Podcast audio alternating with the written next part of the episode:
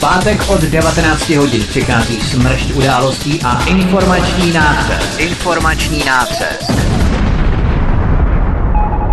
Zapněte si svobodnou vysílačku. Ale zvukově utěsněte dveře i okna, aby vás neslyšeli sousedé. Mohou vás totiž udat za poslech proti evropské propagandy.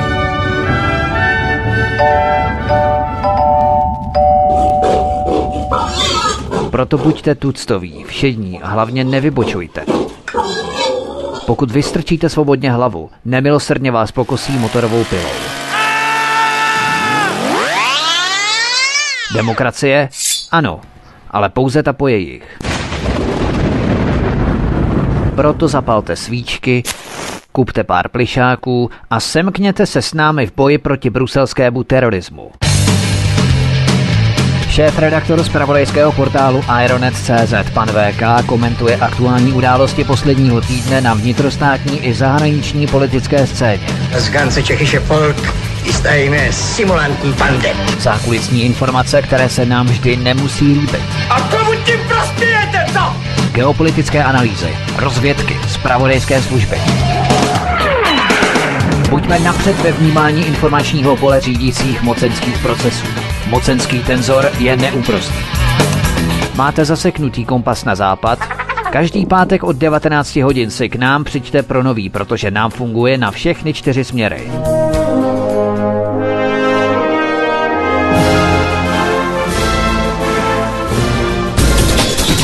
Každý pátek od 19 hodin šéf redaktor z pravodejského portálu Ironet.cz pan VK krátkými švy jeho atamanského vyčítku vypumpuje náš tlak na 158%. Vedoucí kolotoče. Ve společném programu na svobodném vysílači CS. CS. CS. Mám dobrou zprávu. Zatím jsme to vyřešili tak, že budeme e, doprovázet Vítka pana VK tady ze studia Midgard a byste vy, posluchači, nepřišli, pokud možno vůbec o nic. Takže Vítku a pane VK, já vás vítám ve vysílání. Dobrý večer. Ahoj Petře, zdravím tebe, zdravím, přeju krásný večer všem našim posluchačům Svobodného vysílače, také čtenářům Ironet.cz a i tobě VK. Zdravím všechny, hezký pátek. Já také zdravím všechny vás do studia. Eh, zase jsme se spozdili, byly technické problémy, čekali jsme, takže nebudeme to zdržovat. Všechny vás zdravím a pustíme se hned do tématu. Tak já se jenom tě, tebe, Petře, zeptám, uděláme to technicky, takže pojedeme zhruba do 8 hodiny a potom přepneme na studio Kadáně Martinovi, nebo jak to uděláme, do, do 9 pojedeme non-stop a potom teprve. No, s ohledem na to, že já ještě budu dneska cestovat, tak eh, bych potřeboval, jo. aby tak v 8 jsme to předali a já pak vyrazím, mám asi 500 kilometrů před sebou, tak abych dorazil včas. Jo, tak to je takový trošku tyrák za volantem, akorát, že pojedeš asi normálním autem. Každopádně tedy, ještě Martin tady není, to znamená, že až přijde Martin, tak kolem té osmé tedy přehodíme, přehodíme na studio Kadaň. Jo? Přesně tak. Super, tak jo, tak hlídej, až přijde Martin. A my se zatím prostě pustíme do prvního tématu. Eh, česká dívka Aneta Rodová se prý 13krát bodla nožem do hrudníku, z toho, 13, z toho třikrát do srdce. Měla otok mozku a řezné rány na loktech, ale český soud v libanonského podnikatele jménem Ahmad Hassan Ibrahim neuznal pachatele, neuznal tohoto pachatele, přestože jeho otisky byly na noži nalezené. Podle soudu prý nepodléhá česká dívka, takto, podle, podle soudu prý eh, nebohá česká dívka Aneta Rodová spáchala sebevraždu. Věřte tomu nebo ne, dobře slyšíte. Libanonec Hasan Ahmad Ibrahim, nebo Ahmad Hasan Ibrahim, pardon, mezi tím zmizel z České republiky a není k nalezení. Pozůstalí rodiče dívky se marně dožadují spravedlnosti. Tento týden také plzeňský krajský soud vynesl rozsudek nad Nigerijkou, která před dvěma roky připlula do Evropy na falešné doklady a přes půl roku žila v České republice a živila se u nás jako striptérka a pak, že krimigranti nemají práci. Zřejmě profese inženýrů tolik nevynáší a tolik nesype. No, Plzeňský krajský soud se rozhodl i přesto nevyhostit. Také dobře slyšíte. Další pěst mezi oči stupidity české justice. Ale abychom se vrátili k Anetě Rodové. Kdybychom si měli VK popsat celý průběh té vraždy, která se odehrála v, za, v září 2014 v bytě v pražských Letňanech. Jak se všechno seběhlo a z čeho soud vycházel při vyřčení takto skandálního rozsudku? No tak ta kauza byla velice zvláštní a podivná. V září 2014 se Aneta spolu s kamarádkou Kateřinou a jejím přítelem Ibrahimem vlastně zúčastnili jakési slavnosti nebo oslavy, nebo spíš párty v jedné z pražských restaurací a po zavírací době se odebrali eh, v Praze v Letňanech do bytu eh, tohoto libanonského podnikatele Ibrahima. A eh, není jasné, k čemu tam došlo. Jedno je tedy jisté, byly tam nalezeny stopy po drogách, konkrétně po kokainu, No a ráno byla tedy podle slov, jak tedy Ibrahima nebo Hasana Ibrahima, taky podle vlastně jeho přítelkyně e, nalezena de facto eh, Aneta Rodová v jakémsi zvláštním psychickém stavu, že do sebe e, podala kuchyňským nožem. Těch ran bylo celkem 13 nebo dokonce 14 a 13 z nich zkrátka bylo přímo do srdce. Takový byl nález uh, soudního patologa, uh, když proběhla pitva o několik dnů později. No, uh, samozřejmě, že matka uh, Anety chtěla vědět, co se stalo. Bylo tam podezření tedy uh, jednak naprosto nepochybně na konzumaci kokainu, na konzumaci drog. Nicméně bylo zpočátku nebo od počátku bylo naprosto jasné, že se jednalo o vraždu protože popisovaná zranění, která vyplývají z pitevní zprávy, jasně ukazují, že žádný člověk, jakkoliv eh, by byl pod vlivem různých drog a návykových látek, tak eh, se nedokáže 13krát eh, podnout a z toho třikrát do srdce.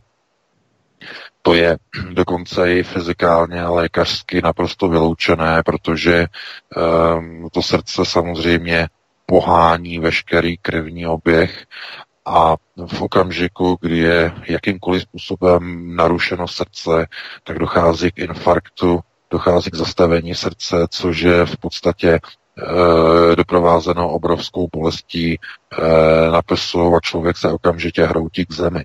Takže to je e, naprosto vyloučené. Nicméně, ta pitevní zpráva byla nějakým způsobem koncipována a dlouho a dlouho a dlouho se vůbec nic nedělo.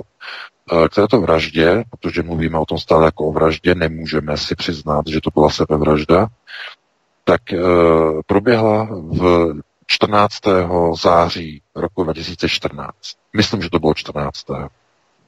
Říjen, listopad, prosinec, leden, únor, březen do roku 2015.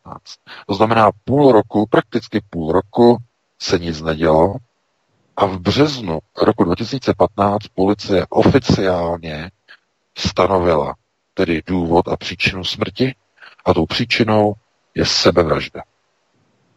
To znamená, že eh, pozůstalí a rodina a matka de facto má věřit tomu, že v České republice se dějí zázraky, stejně jako v těch velmi neblahých eh, vtipech o různých eh, romských spoluobčanech, jak se obhajují u soudu. Možná znáte ty vtipy, jak eh, no, obžalovaný se obhajuje tím, jako že poškodil poškozeného a měl vlastně nebo uštědřil mu dvě rány nebo tři rány nožem do zad a on se obhajuje tím, že si to udělal sám, protože třikrát na tu kudlu spadnul na zemi. Takhle. No, eh, tomu se samozřejmě všichni jako smějou, ale přesně takhle zní důvodová zpráva policie z roku 2015 o smrti Anety Rodové. No, je z toho obrovský skandal. Vlastně trvá to čtyři roky a je jasné, že Eh, byla od počátku vyvinuta snaha neodsoudit Hasana Ibrahima, eh, vůbec ho ani neobvinit, jakýmkoliv způsobem eh, ho ochránit před jakýmkoliv trestním stíháním. No a on toho samozřejmě využil. Okamžitě obratem po několika měsících prodává svůj byt v Praze v Letňanech a mizí z České republiky. Od té doby o něm nikdo neví. Zkrátka odcestoval, je pryč. Rodina se snažila o provedení druhé pitvy, kontrolní pitvy, ověřovací pitvy. E, ta ovšem nebyla provedena, protože v roce 2015 se rodina dozvěděla, že e, z těla dívky na pitevně nebo na pitevním oddělení e, soudní patologie zmizelo její srdce. Zmizelo, neznámo kam. To znamená, ten orgán, který byl vlastně hlavním vitálním orgánem, eh, podle kterého by se dalo zjistit tedy, jestli bylo možné tedy eh, přežít eh, nebo nebylo možné přežít, zkrátka pro, provést jakýsi odborný rozbor ještě jednou, ještě třeba jinou patologií, jiným oddělením, ale nebylo to možné, protože zkrátka to srdce z jejího těla zmizelo. To se tak prostě stává prý údajně, že najednou zmizí, kde nikdo hledá. To znamená, někdo se postaral. Někdo se postaral, aby nebylo možné provést druhou pitvu. Protože bez toho srdce vlastně nebylo možné určit příčinu smrti. No, zpět, potom zpět z toho opakovaného pitevního nálezu, který by byl tedy jakoby prováděn uh, ve druhém uh, vlastně pitevním zkoumání. No a takovéhle podrobnosti uh, jsou Eh, jenom jakýmsi jako, jako špičkou toho ledovce, protože když se podíváte na celý ten příběh a všechny ty články, které byly eh, v bulvárech v čes, českých serverů a českých novin, tak tam jsou neuvěřitelné a další a další indicie. Jedna z nich například je, že policisté, kteří ten den tedy vyšetřovali to místo toho činu, tak si všimli, že pod tělem Eh, tedy tam na tom místě, eh, v tom bytě eh, pod tělem Anety Rodové je, je vytřeno a vymopováno pod jejím tělem. To znamená, někdo tam už uklízel a v jejím těle prakticky nebyla žádná krev. To znamená, při takto mohutném probodání těla samozřejmě okamžitě z člověka vyteče 6 litrů krve. Nebo většina tedy z těch 6 litrů. Eh, v tom bytě nebylo nic. Někdo tam tudíž pod jejím tělem vymopoval. Vyčistil to tam ještě před příjezdem policie. Tyhle ty drobnosti zkrátka jako kdyby policistům úplně unikly, i když na ně bylo upozorňováno. Jak je to vůbec možné? No a zkrátka poslední, řekněme, instance, poslední stání bylo teď minulý týden, nebo tento týden v pondělí, kdy soud e, zamítl městský soud v Praze další z řady žalob a vlastně snah o jakousi obnovu toho procesu, kdy byli obviněni i lékaři, kdy lékaři prý nepomohli a neodborně pomohli způsobem, který vlastně vedl k smrti Anety Rodové. To znamená, je to obrácený postup. Eh, rodina se teď jak, jakoby snažila v posledních měsících o to, aby byli obviněni lékaři. Že když tedy Aneta byla schopná se 13krát bodnout do těla a ještě přežít, i když třikrát z toho to bylo do srdce, jak je možné, že ji nezachránili. No, tomu novináři tam, nebo novináři, kteří o tom informovali, tak eh, citovali jednoho z lékařů, který řekl, že de facto oni zachraňovali už mrtvolu, protože v ní nebyl, protože eh, v Anetě Rodové, když vlastně tam přijeli záchranáři, tak eh, oznámili, že vlastně v podstatě oživovali mrtvolu, protože v ní už nebyla žádná krev a bylo pod ní, pod jejím tělem bylo doslova bylo vymopováno, bylo uklizeno. To je divoký západ. Tohle se, eh, se dělo v 80. letech eh, v, eh, v Itálii a na Sicílii zejména, kde vlastně probíhala válka mezi dvěma největšími rodinami a, nebo největšími mafiemi vůbec v Itálii. To byla Camora a Cosa Nostra. Takže při válce mezi Kamorou a Cosa Nostrou probíhaly neuvěřitelné věci, kdy policie byla skorumpovaná do takové míry, že eh, člověk, který byl rozstřílený ze samopalu, eh, tak to byl a byl se, se, se, měl svázané ruce za zády, tak policie ukončovala takové vyšetřování jako sebevraždu. Úplně normálně. Tohle to probíhalo v 80. letech v Itálii. No vidíte, a ono to probíhá v roce 2015 a i, poté eh, v České republice. Zkrátka to jsou mafiánské postupy, mafiánské přístupy. Veřejnost má věřit tomu, že uh, dívka se ubodá z toho třikrát do srdce uh, a je toho schopná a je to prý sebevražda. Přijdou policisté, zjistí, že v těle není žádná krev, že někam zmizela a na zemi nejsou žádné stopy po krvi, jenom malé čmouhance. To tam vidíte dokonce i na těch fotografiích médií, eh, kde je vlastně ukázáno, jak vypadá to místo činu po té, co oni vlastně zvednou eh, tu de facto už mrtvolu a na ty rodové odnesou ji na, na nosítkách vlastně ven eh, před byt na chodbu, tak tam je vidět, že ten flek od krve na té zemi je jenom takový maličkej, to je jenom takové zamazání. Zkrátka Eh, bylo tam okolo ní čerstvě vymopováno. No, takže to je, to je brutální samozřejmě. No a my se musíme především zeptat, proč. Proč naprosto flagrantní vražda, která byla provedená brutálním způsobem. A my teď můžeme spekulovat, jestli ta vražda byla provedená e, ve stavu příčetné mysli, příčetnosti, anebo byla v nepříčetnosti, to znamená například konzumace kokainu, kde prokazatelně navíc bylo prokázáno, že Hasan Ibrahim e, byl de facto dílerem, který zajišťoval a poskytoval oběma dívkám kokain, včetně Anety, tak jim poskytoval a skáněl kokain, tak policie ho, ne, ho nezatkla a neobvinila ani z distribuce drog. Přestože to bylo prokázáno, že tam byly drogy. No, ale co je důležité, že uh, v téhle chvíli nebo v tomto okamžiku to vypadá, že on nesměl být obviněn.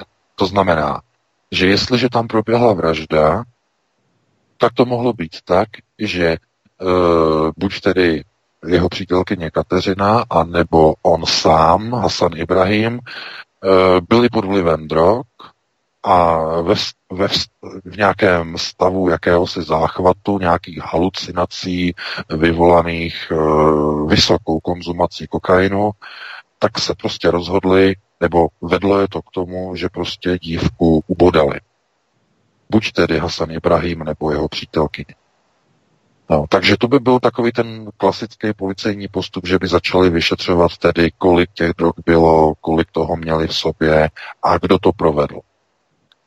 A to, že tahle ta stopa je naprosto logická a žádná jiná ani nepřipadá v úvahu, je zdůvodněná i tím, že ve vražedné zbrani nebo v sebevražedné zbrani, to už je jedno, co tam dáte, jaký název, jsou otisky prstů všech tří osob v bytě. Otisky jak Anety, tak i přítelkyně Kateřiny, tak i samotného Hasana Ibrahima. To znamená, policie má s čím manipulovat, má s čím pracovat. Jsou tam otisky všech tří lidí. Všichni tři ten nůž drželi. A teď oni můžou říkat, že proč ho drželi. Tak ho třeba drželi, protože s ním krájeli chleba uh, večer předtím nebo něco jiného. Ale současně i na tom noži musí najít nějaké prostě stopy, eh, i třeba na rukách, na oděvu, eh, no okolí prý bylo úplně postříkané, no logicky, no tak Eh, když tam má 13 ran do těla, tak tam samozřejmě budou prostě fleky všude po zdech a tak dále a tak dále. To znamená, že i ta krev by byla na těch rukách a tam vlastně i fotografie, kde on, Hasan Ibrahim, tam sedí na té posteli a ukazuje policistům, že má ruce od krve, ale jim vysvětluje, že prý ho Aneta pobodala nožem od té krve. To znamená, že to má jako od ní No a tohleto zkrátka je jakoby nějaký výsledek, eh, který vedl nejenom policii, ale nakonec i soudy k tomu, že celou věc označili jako za sebevraždu, což je, na, což je naprostý neuvěřitelný nesmysl. No a my se teď musíme zeptat samozřejmě proč. Z jakého důvodu.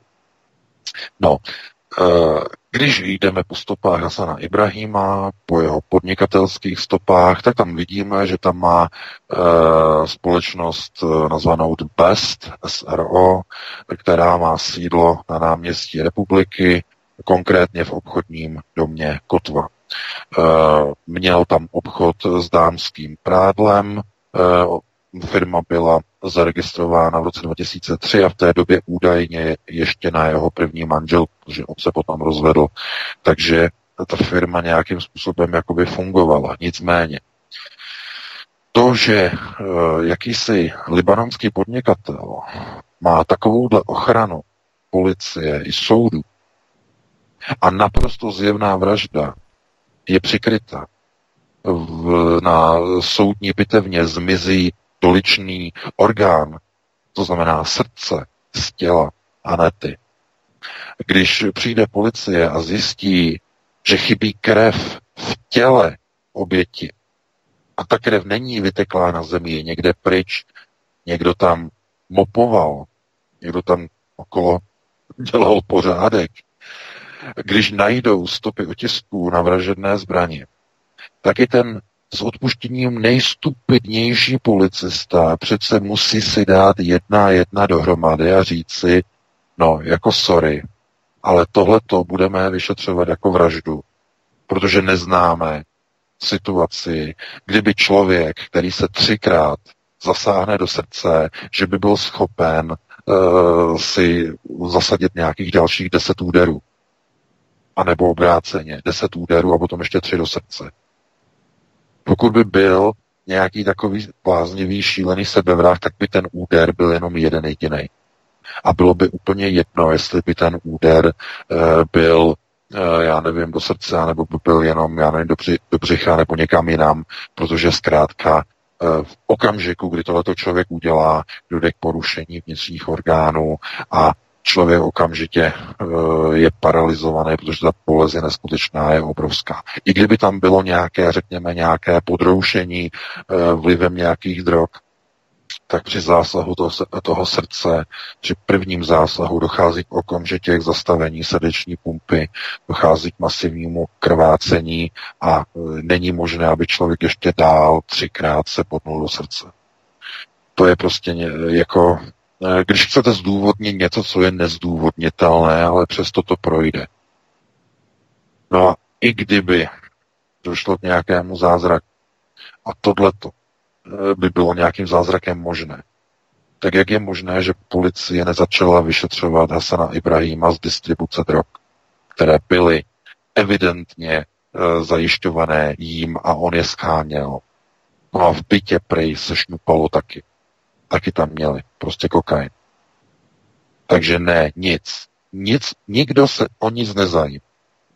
Nechali ho navíc prodat byt a tím, že on ten byt prodal, tak došlo k další absurdní situaci. Oni, když chtěli udělat tu rekonstrukci po, myslím, po, po více než půl roce, potom v roce 2015, tak oni zjistili, že nemůžou, protože ten byt je prodaný a už má nový majitel a ten majitel tam nechce tu rekonstrukci povolit, protože už tam žije se svojí rodinou a prostě nedal tomu povolení. Takže ani rekonstrukce na místě činu, kde by se vyzkoušelo, jakoby obrazně, jestli to fakt bylo možné, že to byla sebevražda, nebo to bylo úplně jinak, tak nebylo možné tu rekonstrukci provést. No a kdo tedy je Hasan Ibrahim, kdo to je, co je to za člověka.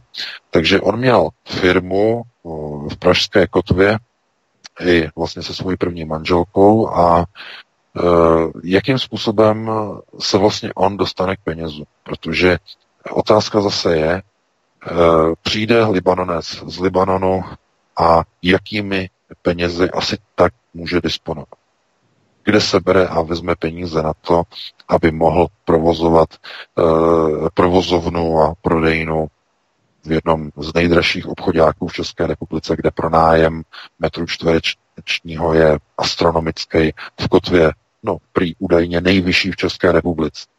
No, nejvyšší, daleko nejvyšší. No, takže kde na to vezme peníze? No, e, aktivista, kterého známe samozřejmě, je to bývalý e, konvertovaný muslim, který potom odešel a odpadnul od muslimské víry a dnes je vlastně znalcem na e, islám Lukáš Lhoťan. E, poskytl minulý rok rozhovor médiím, českým médiím, kde uvedl, že o tomto Hasanu Ibrahimovi v muslimské obci nebo v českých muslimských obcích je známo, že je to dealer uh, s drogama. Že on čerpal veškeré své peníze z obchodu s drog. A ten obchod, ten kšeftík, který uh, měli v kotvě, tak byla pračka na peníze.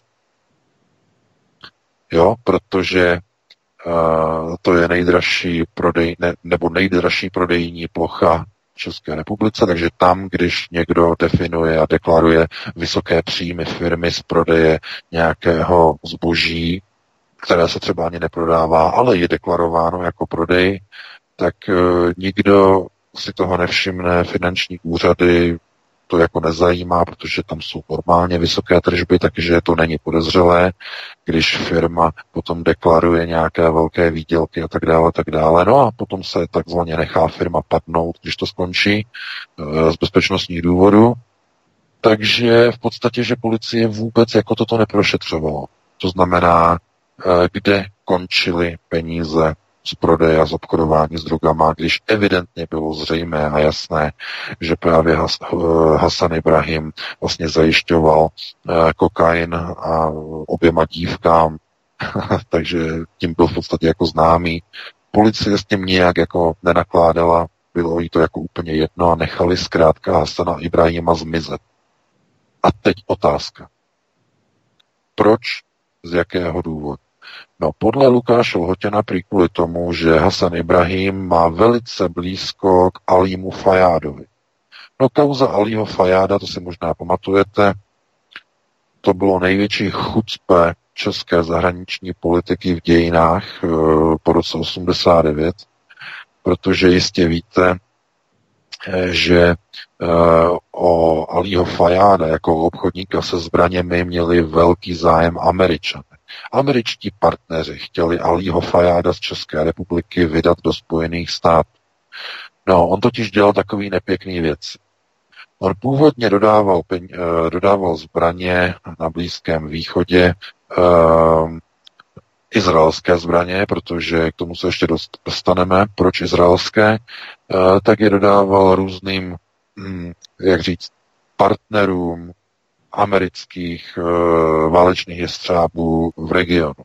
Jenže udělal jednu, řekněme, z takových špatných akcí, špatných transakcí, uh, kdy měl v roce 2012 uh, eh, dodat nějakým nešťastným způsobem v vozovkách zbraně Pašáru Asadu. No, protože to obchodníci dělají, ti eh, dodávají zbraně komukoliv, kdo zaplatí, to znamená nejenom těm kamarádům a partnerům amerických neokonů, ale každé.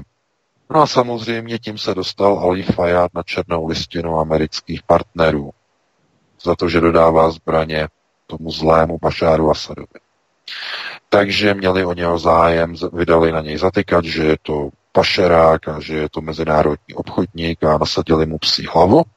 To oni dělají, to oni umí moc dobře. No a on cestoval, cestoval po Evropě a byl v České republice zatčen.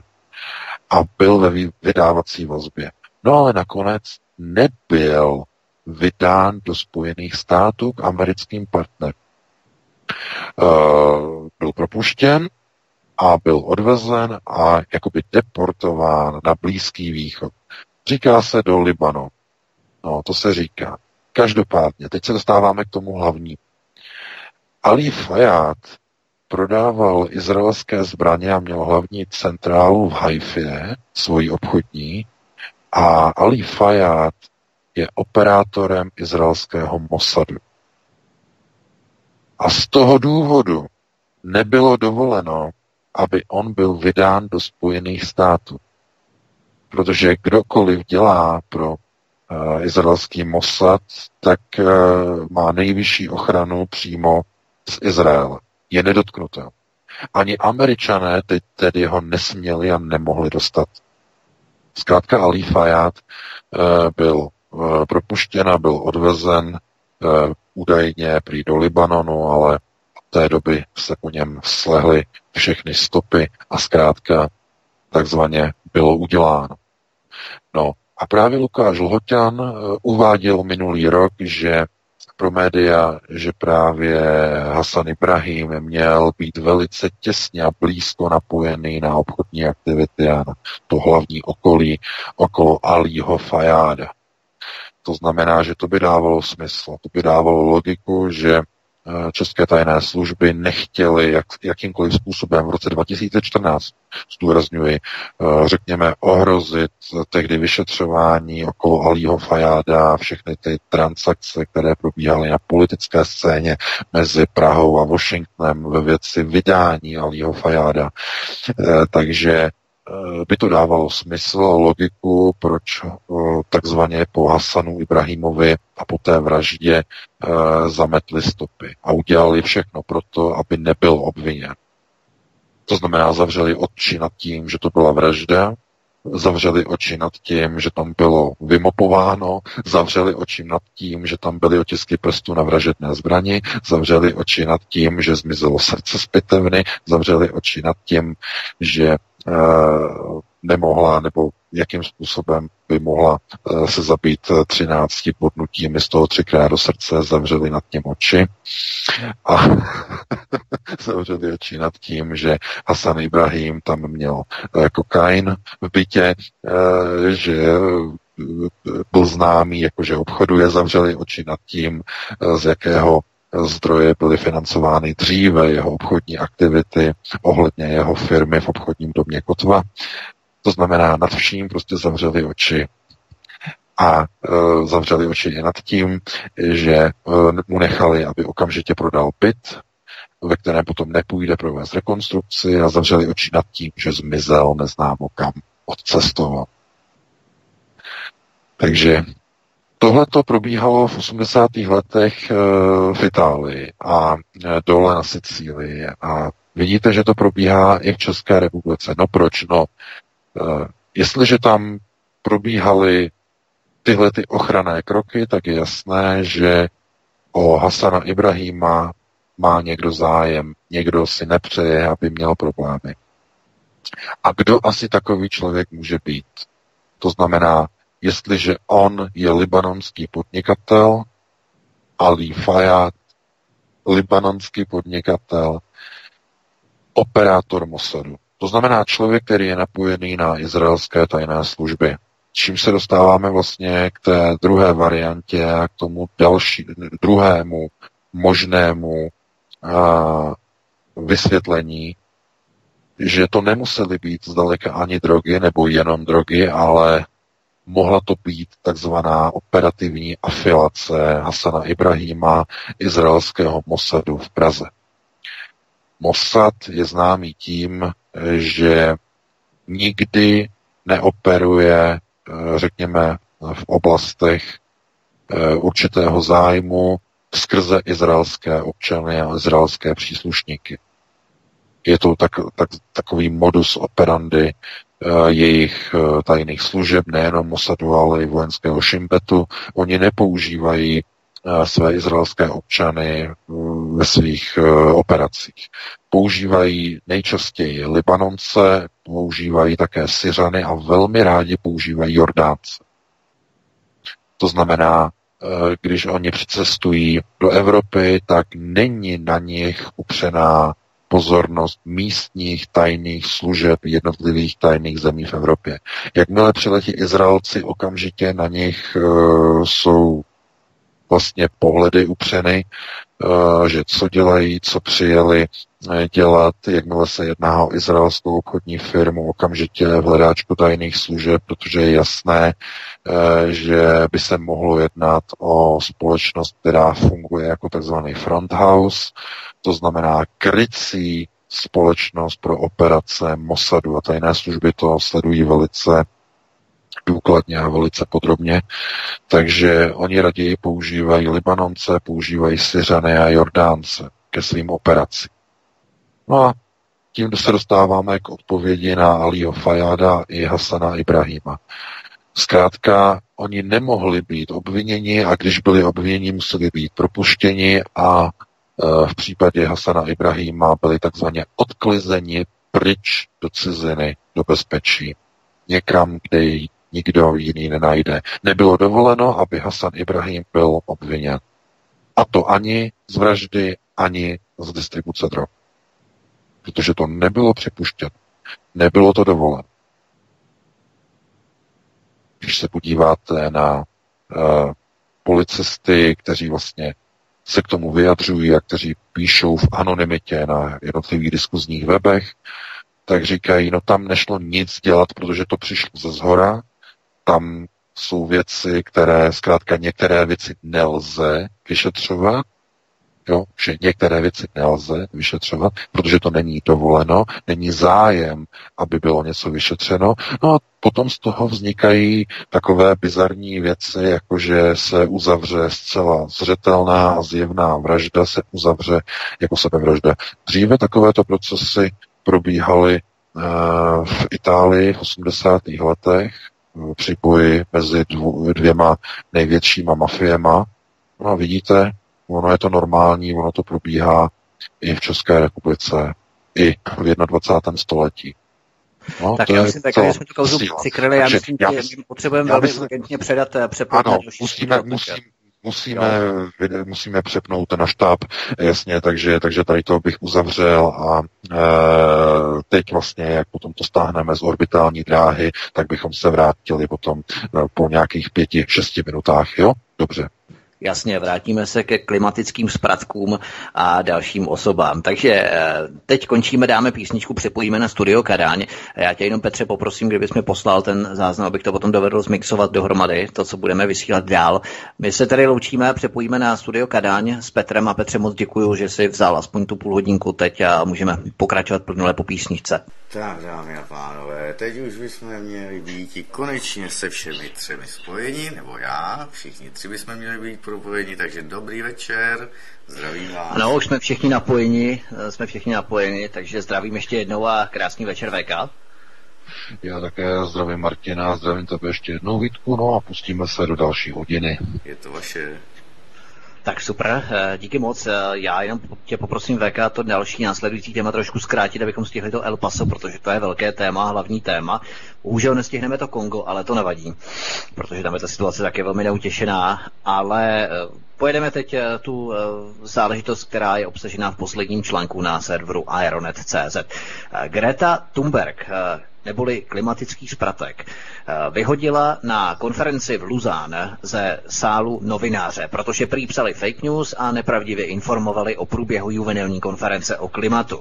Jenomže po sedmi minutách se novináři do sálu mohli vrátit, protože mediální poradce Gretě volal na telefon, že se chová jako Trump, když vyhazuje novináře. Ta holka to dělá jako Trump, ale stydí se za to, protože nesmí kopírovat jeho procesy řízení. Úsměv pro budoucnost se na konferenci nedostavil. Za frustraci delegátů prý mohou mainstreamová média.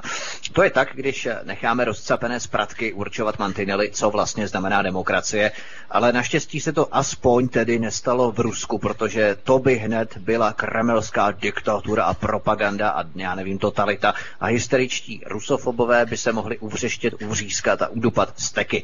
Nicméně o jaký incident VK se jednalo šlo, nebo co se uvnitř té budovy konference odehrálo, předcházela tomu vyhození novináře klimatickým spratkem Gretou. Eh, nějaká slovní přestřelka nebo roztržka nebo klimatický spratek novináře vyhodila jen tak, bezdůvodně, aniž by tomu cokoliv předcházelo? Tak nejedná se o nějakou roztržku, ale o vnitřní ideový názor, který uvnitř konference prosazují skupiny aktivistů, především eh, z Francie a ze skandinávských zemí, eh, kde prosazují vlastně zpřísnění nebo zostření onoho klimatického boje a klimatické agendy do jiných forem, jiných podob. Ty školní demonstrace prý nepomáhají tam zaznívá. To znamená, že děti jako mají sice mediální zájem, ale nikdo je nebere vážně. A proto tam padají návrhy, že se mají tyto protesty zostřit a teď s nadcházejícím školním rokem má dojít k zahájení školních stávek. To znamená, děti přestanou se učit. Znamená, přestanou nosit uh, uh, uh, učení do školy a de facto budou sedět v třídách a nebudou se učit, nebo ta forma ještě prý není daná. Další možností by bylo, že by byly obsazeny čerpací stanice benzínových pump. Děti by se přivázaly řetězama k čerpacím pistolím, eh, aby vlastně nemohli řidiči vozu si ty pistole brát. To znamená, přivázali by si je nějak k pasu nebo a ještě ke sloupu by se přivázali. Eh, to znamená nějaké takovýhle, takovéhle formy. To je další možnost. Třetí možnost tam je, že by se zablokovaly silnice. To navrhují delegáti z Francie. Že je to úspěšné a účinné u, řekněme, demonstrací francouzských zemědělců, kde mají vlastně vzor. Ve Francii velmi často se používají blokády silnic pomocí traktoru eh, k, k, k vymožení eh, nějakých ústupků francouzské vlády. Takže jsou různé cesty, které tam vlastně padají, nebo různé návrhy, jak zostřit ten klimatický pohyb co je hrozivé na tom je, že to není setkání jenom nějakých juvenilních dětí, ale jsou tam normálně i dospělí, kteří tento aktiv, eh, klimatický aktiv v Lausanne, eh, jakoby de facto jako zaštiťují nebo nějak ho jakoby garantují. To znamená, oni dovolují těm dětem jednat a mluvit o těchto věcech které už jsou na pokraji vlastně jakoby blokády, na pokraji jakoby, řekněme, občanské neposlušnosti a mají k tomu otevřený e, mandát a otevřený jednací prostor. No část delegátů je naopak ale proti. To znamená, nesouhlasí se zostřením e, s různými těmito akcemi a je tam tedy nesoulad, je tam nejednota v tom, jak vlastně v tom juvenilním aktivistickém hnutí okolo Grety Thunberg, jak vlastně pokračovat v Evropě.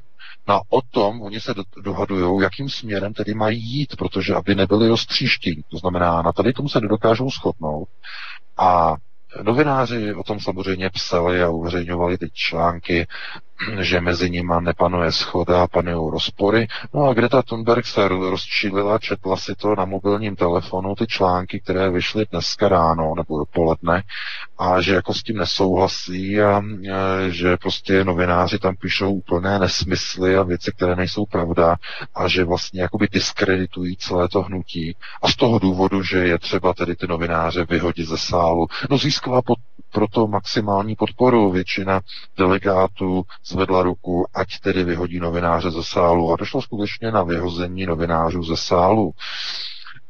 Něco neuvěřitelného. Globalistka vyhazuje globalistické novináře. Neuvěřitelné chucpe. No ale proč? Greta Thunberg uh, trpí Aspergerovým syndromem, uh, i když oni už dokonce ani říkají, že jako by se nemělo říkat, že suffers, to znamená, že trpí něčím, ale že prostě jako je jiná. Jo? No samozřejmě to je mentální postižení, ale oni to jako berou jako, že to je jinakost. Jo? Že to je něco jiného. Že she's different.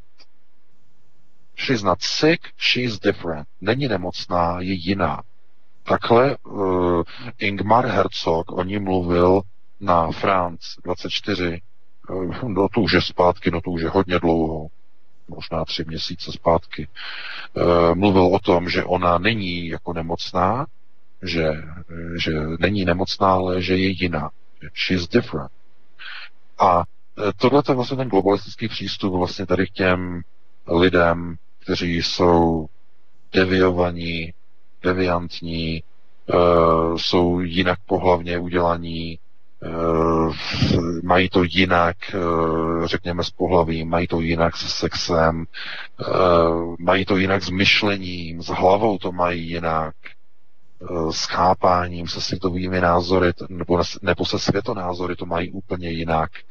Takže oni nechtějí, aby byli označováni za to, že jsou deviantní, že jsou nemocní, že jsou postižení. Tohle to oni už nechtějí a oni prostě o tom hovoří jako v rámci, oni tomu říkají toho, eh, že eh, get woke or go broke.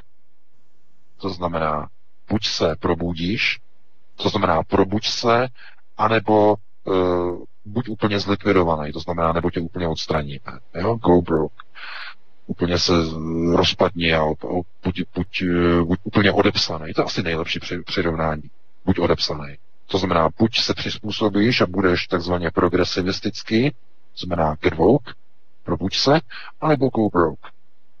No a když se podíváte dneska vlastně na videa, která vám třeba servíruje YouTube na mobilním telefonu nebo i na počítači, tak víte, že tam máte vždycky výběry. To znamená, co vám takzvaně naservíruje zrovna, co by vás mohlo zajímat. Tak tam vidíte vlastně spoustu těch videí, která vlastně jsou už nově jakoby etablovaná do onoho systému, progresivistického systému, eh, globalizace a multikulturalismu, včetně vlastně onoho uh, systému, kterému se dneska říká vlastně jako social justice warriors, to znamená bojovníci za sociální práva nebo za sociální spravedlnost. Takže to jsou oni a uh, právě oni de facto prosazují tuhletu agendu, která se točí okolo Grety Garbo, tedy Grety, ne herečka, ale Grety Thunberg samozřejmě. Takže okolo ní se to točí. No ale problém je v tom, že ona samozřejmě, když je tedy tímto způsobem jiná, má Aspergera, no tak ona nedokáže vnímat emoce. A nedokáže vnímat nuance politické. Na to potřebuje dohlížitel. Takže ona ví, co má říkat, to znamená, to jsou takové ty teze, kdy ona jí je řečeno, že má propagovat prostě ochranu klimatu a to jim jde velice dobře, protože oni ví, že něco je správné, něco je špatné. To znamená, oni mluví, ví, že to mají tak říkat, že tak je to správné, ale potom přijde na ty nuance. To znamená na emocionálně kognitivní nuance, které oni, jako řekněme, mentálně postižení nedokážou zpracovávat. To znamená, oni neví, co, jaký signál je vyslán, nebo jaký signál vyšle, když ona vyhodí novináře, kteří jí pomáhají dělat mediální profil. Bez nich by to nebylo, bez těch mainstreamových novinářů. Ona nechápe, že ti novináři jí udělali. Ona se neudělala tím, že se někam sedla před, školu. Novináři, globalizovaná média jí udělala když vy se sednete před e, prodejnu jednoty, nebo koopu, nebo Kauflandu, no tak o vás naprosto nikdo nenapíše, dámy a pánové. Vy když si sednete před budovou fabriku svého zaměstnavatele a začnete protestovat, nikdo o vás nenapíše. Že nikoho nezajímá. Takže ona má, ona byla vybrána jako oběť, protože s těmito lidmi se snadno manipuluje, s lidmi s Aspergerem, velmi snadno. Takže oni si ji vybrali a dali jí manažéra, dali jí Ingmara Herzoga. A e, to je to by bylo na jinou diskuzi a řekněme, Ingmar Herzog je, je člověk, který e, spustil velmi úspěšný startup, uh, on jí dělá veškerou mediální agendu, on jí dělá loga, on jí dělá eventy po světě, domlouvá jí kongresy a tak dále. To znamená, že on je tím hlavním uh, hlavním jejím mentorem, který dohlíží na její takzvané PR. To znamená, on s ní chodí sedět před ty školy. Tam máte vlastně ty dvě fotografie. Eh, ona sedí tam u té zdi a on sedí hned vedle na té druhé fotografii. Takže eh, vidíte, že všechno dělají spolu a jenže ono se to jakoby ne, nepublikuje do médií tak, že tam někdo s ní sedí. Ty fotky jsou zaměřeny většinou vždycky jenom na ní. Jakože tam sedí sama, ale tam vlastně máte ty důkazy, ty fotky, že tam hned vedle ní sedí ještě Ingmar a i jeho další spolupracovník, kteří tam sedí vedle ní a hlídají aby něco neprovedla. No a ona dneska něco provedla. Ingmar je ve Francii, účastní se zase nějakého klimatického jednání v Paříži, ale nějakého úplně jiného, takže on s ní nemůže být ve Švýcarsku v Lozán a ona udělala tuhle věc, že vyhodila uh, zpřízněné globalistické novináře. Takže někdo mu dal echo a on jí volal zpátky, že tohle to ne, že tohle to dělá Trump. Trump vyhazuje novináře. Ona nesmí. Ona nemůže, ona si nemůže znepřátelit eh, lidi, kteří jí udělali. To znamená, mainstreamové novináře si nesmí znepřátelit. No, oni už byli na odchodu. to tam bylo uvedeno, že byli už na odchodu a chtěli napsat, že Greta, že Greta Thunberg, že vlastně jako vyhazuje novináře, že jako, že eh, nezvládá kritiku ze strany médií. No, samozřejmě, že ona tomu nerozumí, ona nedokáže pochopit, že eh, to není Černobýl, že ten svět je něco za něco a že i ona eh, nedosáhla toho vyhlasu díky sama sobě. Těmhle těm lidem to nelze vysvětlit, oni to nechápou. Oni nerozumí, že jsou pouze loutky, které byly použity k nějaké cizí agendě. Oni si to nedokážou připustit. Oni tomu eh, věří eh, celým svým srdcem, že to, co dělají, je správné, protože tak je to správné a kvůli tomu mají úspěch, ale neberou do úvahy to, že vlastně jsou jenom nástrojem politické agendy. Takže on, když jí zavolal, tak ona musela poslechnout a e, řekla, že musíme je sem vzít zpátky a otevřeli dveře a pustili novináře zpátky do sálu. Tohle to je pouze jenom ukázka toho, že to, o čem hovoříme, tak jenom jakoby nějakým konstatováním toho, jak je to zoufalé, jakou moc mají mainstreamová média. Všichni vědí, že ona je loutkou. Teď už víme, že koho je loutkou, že Ingmar Herzog je její hlavní, eh, řekněme, trenér a coach, který jí dělá vlastně celý ten mediální marketing. Ona je de facto jenom takovým tím maňáskem, který na, jako hraje to divadlo, který je v záři těch reflektorů, ale uh, v pozadí vlastně stojí neustále Ingmar Herzog. No, takže uh, výsledek je potom, že uh, vy si myslíte, že děti vám chodí do školy a ne, ne, ne, ne, ne, ne. Děti vám chodí na klimatické konference, kde se dohadují, jestli mají zablokovat silnice, anebo jestli se mají přivázat řetězama k benzínovým pumpám. Dámy a pánové. A co na to rodiče těch dětí? Ještě je v tom podporu. No a to je právě ten dlouhodobý proces degenerace bílé rasy. Protože tohle by se nikdy nestalo, kdyby ty rodiče byli normální. Zdravě normální. Rodiče, kteří podporují děti v těchto aktivitách, sami o sobě už dávno nejsou normální. Proč? No, protože vyrůstali v západním zdegenerovaném školství. No, školství, které bylo na východě, to znamená za železnou oponou, tak to je ještě zdravé ještě před rokem 89. No, po roce 90 už to jde samozřejmě stejným západním směrem.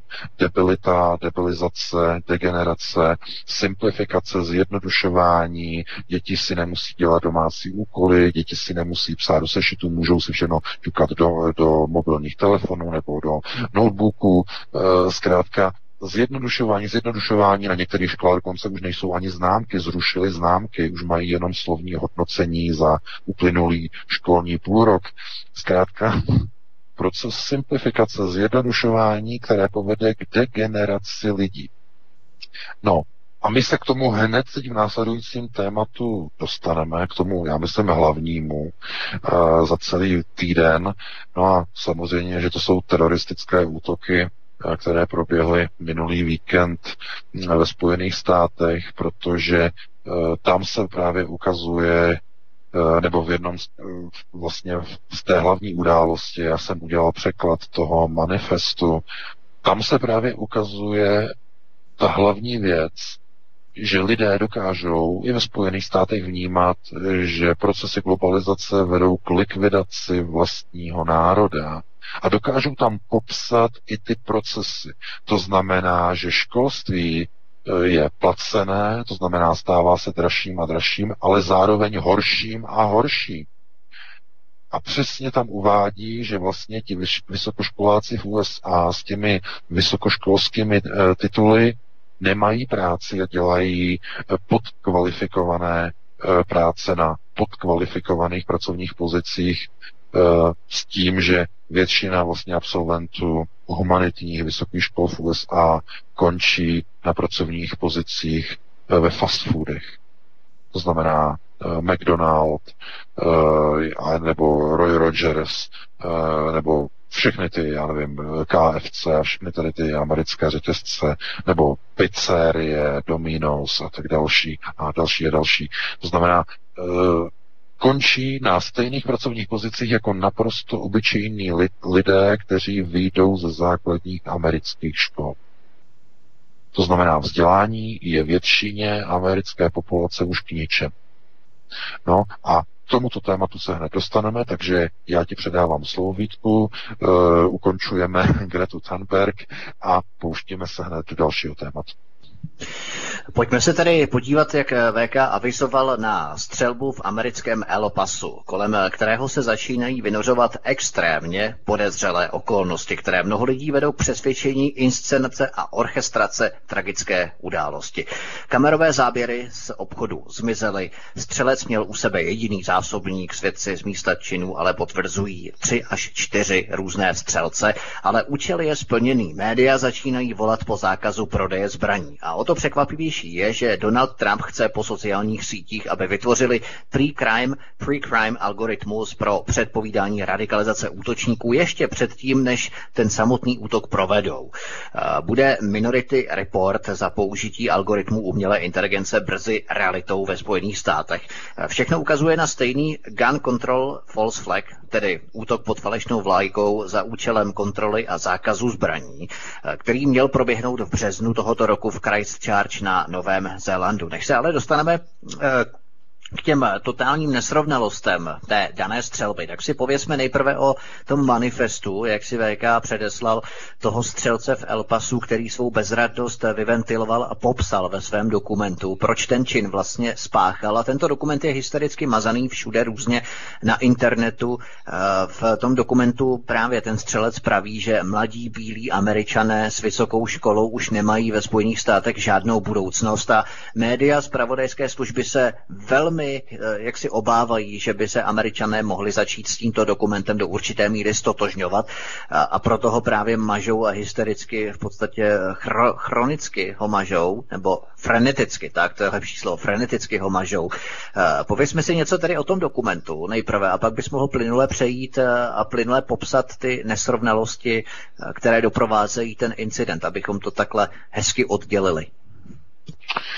No, ten manifest je nebezpečný, já už jsem to napsal.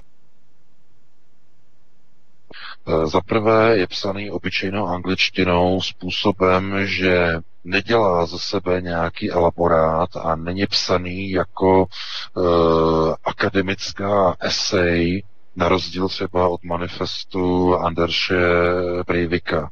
To je, myslím, si to úplně základní. I my třeba na Aeronetu víme, já to vím od administrátora, eh, že lidé čtou především eh, velmi krátké články. No, většinou žádné krátké nejsou na Aeronetu, ale eh, čím kratší článek, tím více má přečtení čím delší, tím méně je, je dočtený. Já už jsem o tom několikrát hovořil a ty statistiky se nemění. Opravdu je vidět, že článek, který má třeba 1500 slov nebo 2000 slov, eh, tak je čtený zhruba nějakou minutu nebo minutu 20, což není možné přečíst ten článek. Ten článek přečíst trvá 10, 11, 12 minut rychlého čtení. To znamená, že lidé nečtou vůbec. Proto já už jsem to říkal několikrát, jsme zavedli na Aeronetu to stučňování, bolding, to znamená e, zvýrazňování tučně těch hlavních nosných myšlenek v jednotlivých odstavcích. Pro lidi, kteří nemají čas nebo nechtějí číst, tak aby jenom se dozvěděli ty základní odstavce, z těch odstavců ty základní myšlenkové nosné body. Tohle to je e, asi jako jediná možnost, jak přimět čtenáře, aby si přečetl aspoň něco a aby nečetl jenom nadpis. I když do toho nadpisu také já se snažím jako dávat úplně všechno. Jo, protože jsou lidé, kteří, jako si představte, čtou jenom nadpisy. Pokud nadpis je napsaný dobře, dá se do něho dát obsah celého článku. De facto. Ano, dá se. A někomu to stačí samozřejmě. No, ale taková je doba. Každopádně, jak si říct, že ten manifest je e, v případě Patrika Crusiuse, tedy onoho střelce z Elpasa, nebezpečný právě v tom, že je psaný tou obyčejnou angličtinou a za druhé je velmi krátký. Má necelé čtyři stránky nebo tři a půl. A co se vlastně píše v tom manifestu? No, je to de facto svodka o frustraci obyčejného američana, který teprve opustil střední školu. Jemu je 21 let, to znamená, on vyšel někdy před třemi roky ze střední školy, no a e, je konfrontován s americkou realitou. To znamená, že co se týče velkého zadlužení, on ani nestudoval vysokou školu, protože na to jeho rodina neuvolnila, prostředky, to bylo na jinou diskuzi, ale e, zkrátka ví od svých kamarádů, kteří šli studovat, takže vlastně ten dluh, americký dluh e, ze studií je obrovský, dosahuje podle posledních informací Americe dluží američané e, z takzvaných školních hypoték že američané si perou hypotéku na vzdělání, mimochodem, jo? Mají vždycky dvě hypotéky. Jedna je na dům a druhá je na studia. No, tak to ještě zdravotní, zdravotní pojištění, to je taky dost masný teda. No a ano, ale na to, no. na to vám nedá, na zdravotní jako to je, to je úplně jiné téma, to je něco Jasně. úplně, úplně to, to, bychom, to bychom šli úplně kam do jiného tématu. Takže oni vlastně mají tohleto, mají vlastně dvě hypotéky. A to zadlužení eh, ohledně školních hypoték dosahuje ve Spojených státech podle posledních informací 1,67 trilionu amerických dolarů. Trilionu. To je něco neuvěřitelného. A situace, která vlastně o tady tom hovoří, eh, tedy, eh, tedy pardon, znovu, znovu mluvím, 1,67 bilionu bilionu. Protože zase znova američané jistě víte, že trilion je český bilion a tak dále a tak dále. Takže aby jsme tady nemat, nemátli pojmy. 1,67 bilionu dolarů.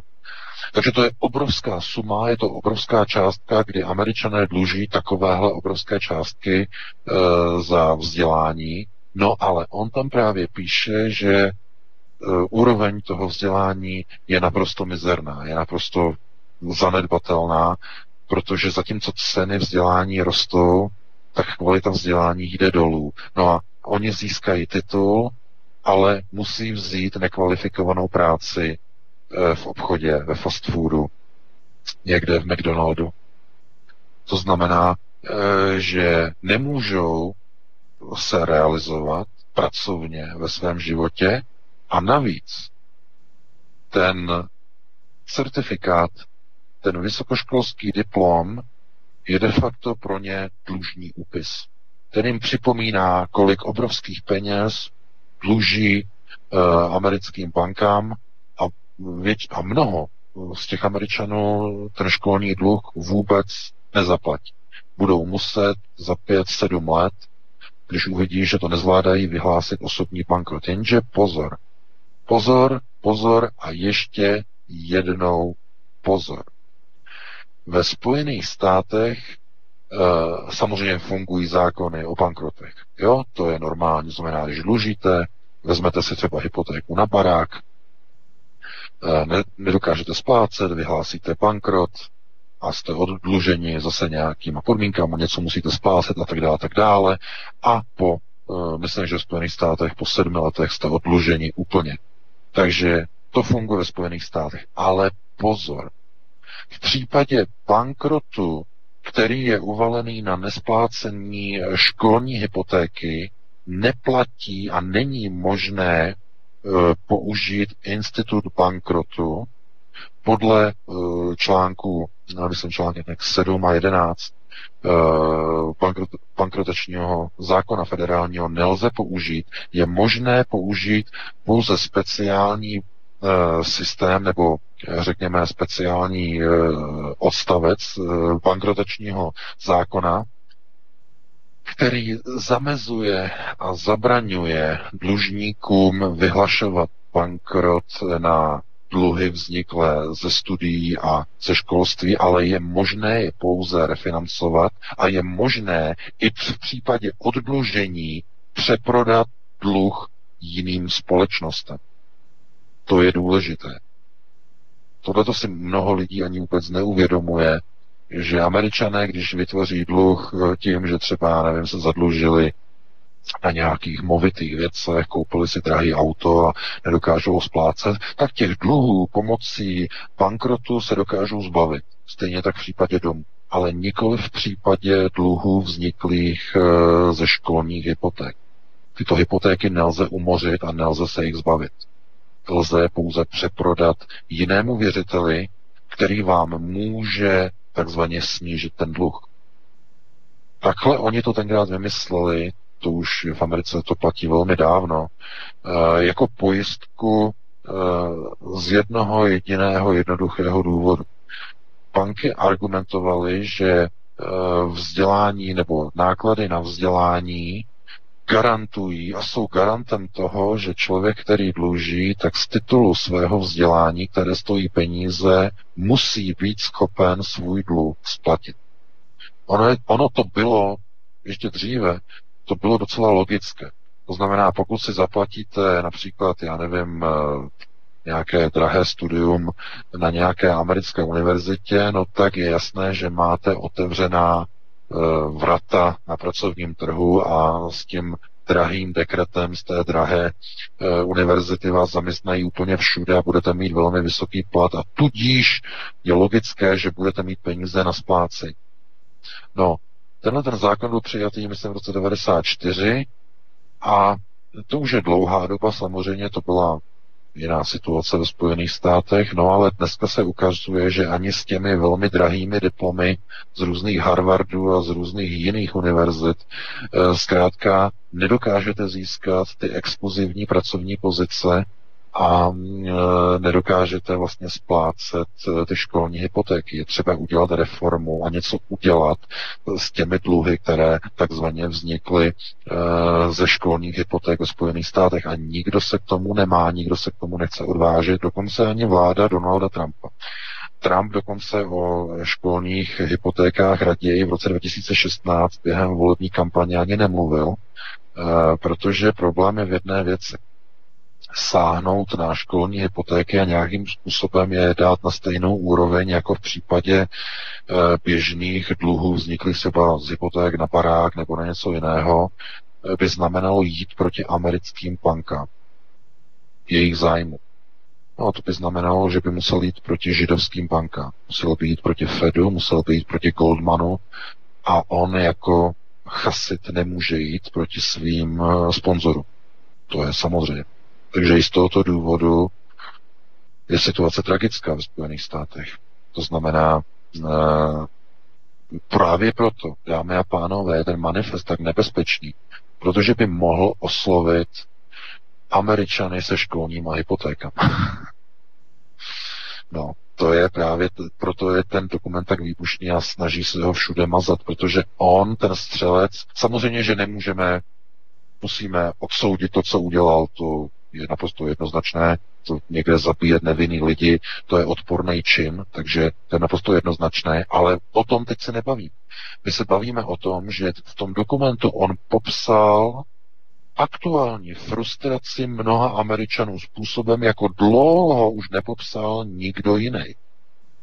Právě proto on ve svých 21 letech tam napsal něco, co eh, dokonce i Paul Craig Roberts teď eh, napsal článek zajímavý, kdo vlastně zhodnotil, že oni se snaží mazat ten manifest kvůli tomu, že by oslovil příliš mnoho lidí.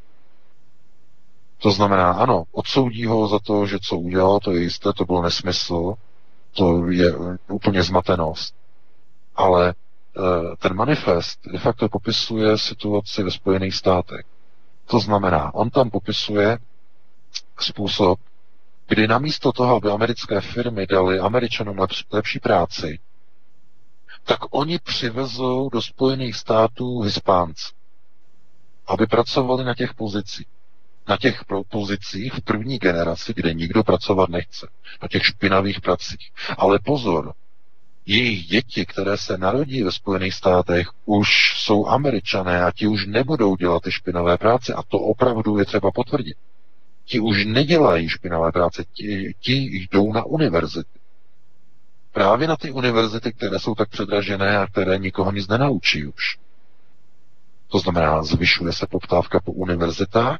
A co to znamená v tržním prostředí, když se vzrůstá poptávka? No, vzrůstá cena vzdělání.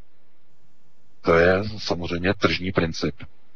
Takže Mexičani, Portorikánci, z Hondurasu, z Nikaraguy, z Jižní Ameriky, Latinská Amerika, tak děti těchto přistěhovalců zvyšují ceny vzdělání ve Spojených státech na vysokých školách. A tím padá kvalita, protože vysoké školy v Spojených státech jedou na zisk. Už to není ta, ta prestiž, ta prestižnost, ale je to na zisk. Vzít co nejvíce studentů a vytřískat na tom e, nejvíce, nejvíce peněz, jak je vůbec možné.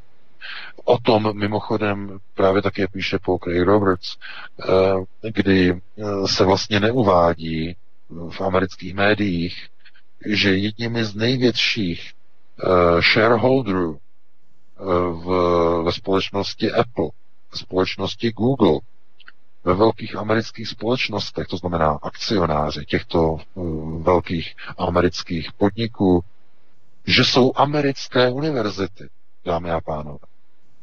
Mají tolik peněz, že můžou nakupovat akcie Apple, akcie Google, akcie Amazonu. Takže to je ta choroba. Američané se zadlužují, aby těmto univerzitám dávali peníze a peníze mají těch peněz tolik, že nakupují akcie. To je neuvěřitelné. A tohle se právě jako američané na mainstreamu nedozví. No tak zase všichni nečtou Paula Craiga Robertse, který to dává do souvislosti právě, ale to je tragédie. No a teď si vezměte Eh, právě tu zásadní věc, jak je to v České republice s pracovními pozicemi. Když tedy v Americe je to tak, že když je firma a chce udržet nízké mzdy, tak stále přijímá a chce, aby byly naváženi noví a noví gastarbajtři z ciziny, aby byly nízké mzdy v těch firmách, aby firma ušetřila na pracovních eh, platech. No tak jak je to v České republice? Kdo neustále tiskne víza? A pro koho prý? No, protože chybí prý pracovní místa v průmyslu. No a kdo je má zalepit? No, gastarbeitři z Ukrajiny. Takže místo toho, aby oni přidali peníze vám, všichni ti papišové a další, tak oni místo toho dělají ty samé procesy, které popisuje Patrik Crusius ve svém manifestu a kritizuje situaci ve Spojených státech. A on se to rozhodl řešit jako e, naprosto nepřijatelným způsobem, naprosto šíleným. E, můžeme o tom mluvit, že jestli to bylo ze zoufalství, nebo nevěděl cestu, nebo si to rozmyslel, to je jedno, omluvitelné to není, ale každopádně to, jak to popsal, přesně sedí na globalizaci i v České republice. Kde jsou občané v České republice, kteří by říkali, my tohle to nebudeme tolerovat, vážená vládo, že nám navážíte do České republiky už tolik uh, gastarbajtrů z Ukrajiny. Proč ty firmy nám nepřidají na platech? No, proč je nedostatek lidí v průmyslu? No, dámy a pánové, pro boha, znovu se k tomu musíme vrátit. Tak jaká je struktura třeba českého školství? Strukturalizace. Jak vypadá? No, Eh, tam, kde se, by se děti učily pro práci v průmyslu, tak to dříve bývala eh, střední odborná učiliště a průmyslovky. To znamená, kdo měl průmyslovku, ten dělal vedoucího, ten dělal nějakého mistra, eh, po zaučení samozřejmě, to ten byl jako ten študovanější, no a ten dělník, nebo ten frézař, soustružník a tak dále, nebo jiné obory samozřejmě, no tak to byl ten, který byl z odborného učiliště. No a lidé šli do práce a měli práci, bylo za komunistů. Lidé v, zemi, v zemědělství na venkově si vydělávali daleko větší peníze než bankovní úředníci Československé státní spořitelně před rokem 89. Všichni chtěli dělat VZD, kolik se tam bralo peněz. No a jak je to dneska? No dneska je to obráceně. Dneska se nejvíce peněz vydělává tam, kde pracujete hlavou. Rukama vůbec. To znamená, změnila se společnost. Lidé, kteří pracují rukama v těch podnicích, tak si vydělávají strašně málo. To platí v České republice, to platí tady v Německu, to platí všude. To je univerzální globální proces. Takže co, co udělá ten rodič, když má to dítě ve věku 13-14 let a rozhoduje se, kam to dítě pošle? No řekne mu, chraň tě ruka páně, aby ty chtěl jít někam na nějaký řemesl. Ty musíš žít tamhle na e, gymnázium. A to je jedno, že máš čtyřky, prostě nějak to uděláme, nebo a když seš tak blbej, tak ti zařídíme soukromou školu. Soukromý ústav, když na to rodina má. Ale jen pro boha, aby si neskončil někde jako e, nějaký vyučenec, který bude muset celý život dělat rukama. Nic by se neviděl. Takhle dneska hovoří a mluví rodiče ke svým dětem. No a víte, v čem je tragédie? No, že jim to nemůžete vyčítat. Protože přesně tak to je, že dneska ty děti nemají eh, jako žádnou budoucnost. Protože za tu manuální práci nedostanou tolik peněz vůbec ani náhodou, ani omylem, ani náznakem. Navíc s příchodem čtvrté průmyslové revoluce, protože všechno, co se týče manuální práce, všechno bude více a více a více automatizované, o čemž hovoří v tom manifestu Patrik Crusius úplně stejně. Že automatizace bude dál e, prohlubovat nezaměstnanost. Ano, samozřejmě bude. Takže tenhle ten proces zkrátka vede k tomu, že struktura pracovníků je nastavená tak, která vychází v České republice ze školství, je, že mají humanitní e, vzdělání.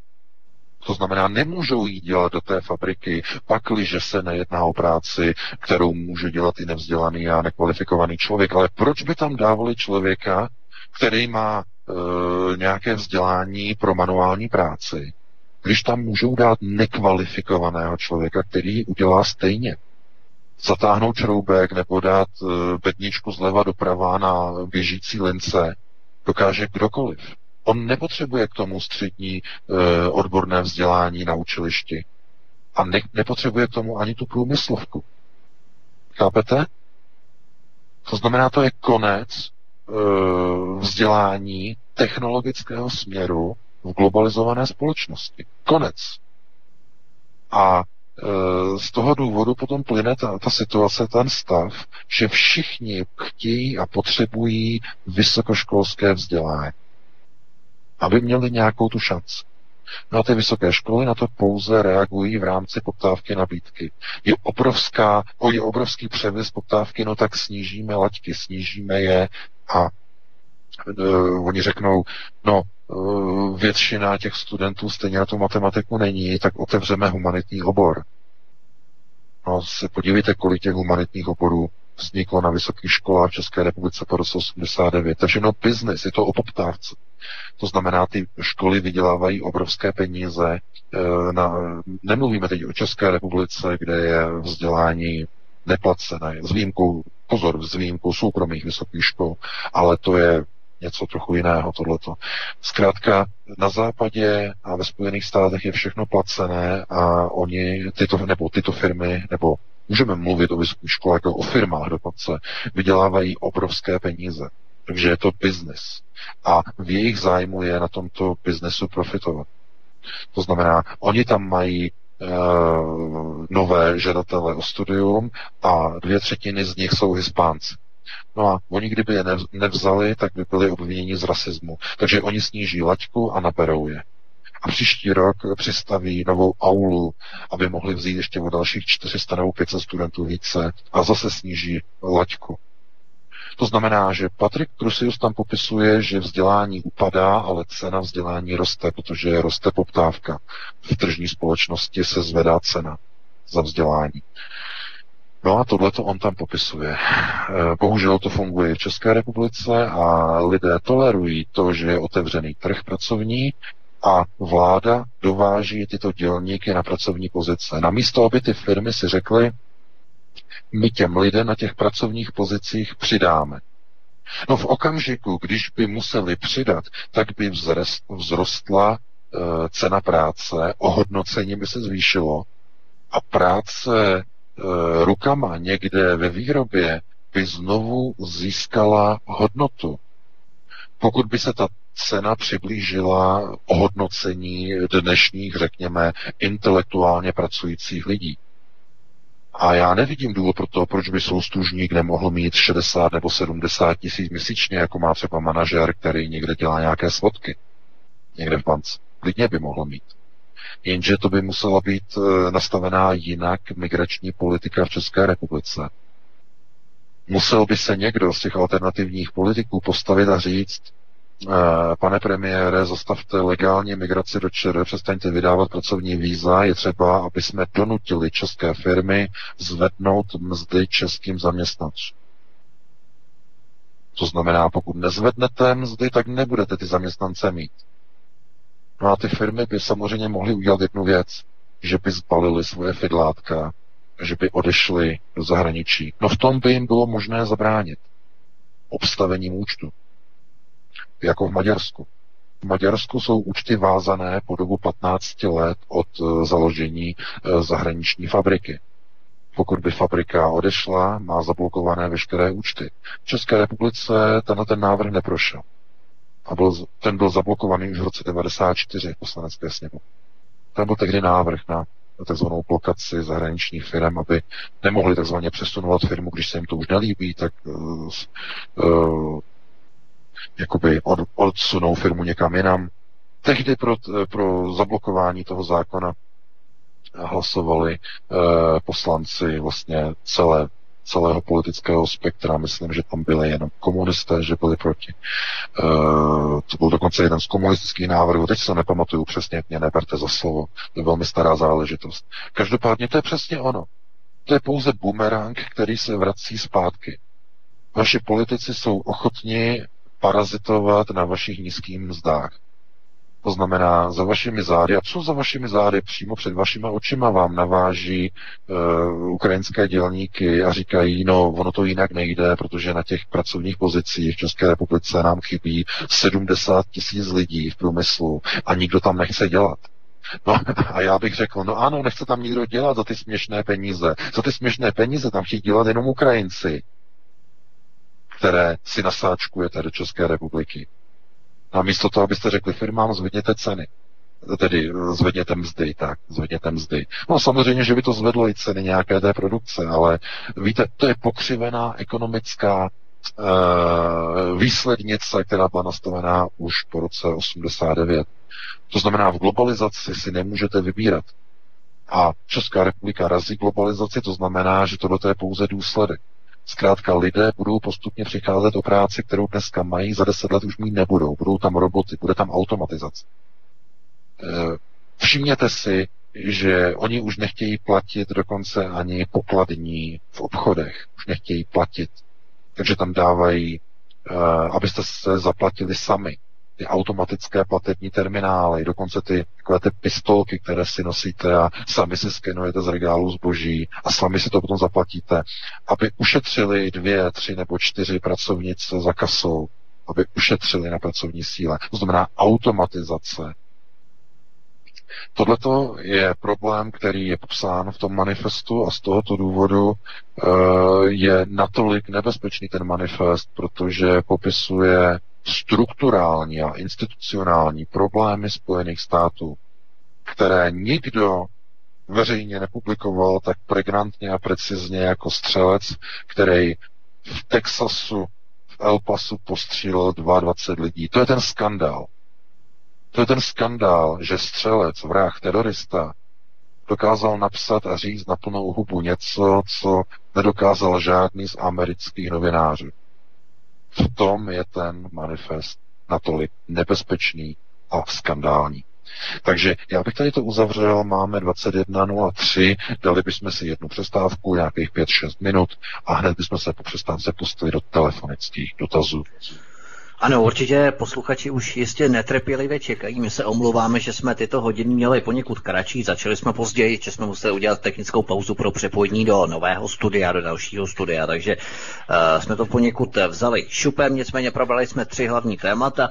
Ještě Hongkong, uh, demonstrace, které tam probíhají, tak to jsme nestihli. Třeba se na to někdo zeptá, uvidíme. Takže dáme si písničku Martine a potom pojedeme dál. Jo? Ano, ano, nachystám pět a půl minutky jdeme na to. Tak, tak, tak, já vás zdravím a vítám a čekáme tedy na první hovor. Po pauze vstupujeme tedy do třetí hodiny.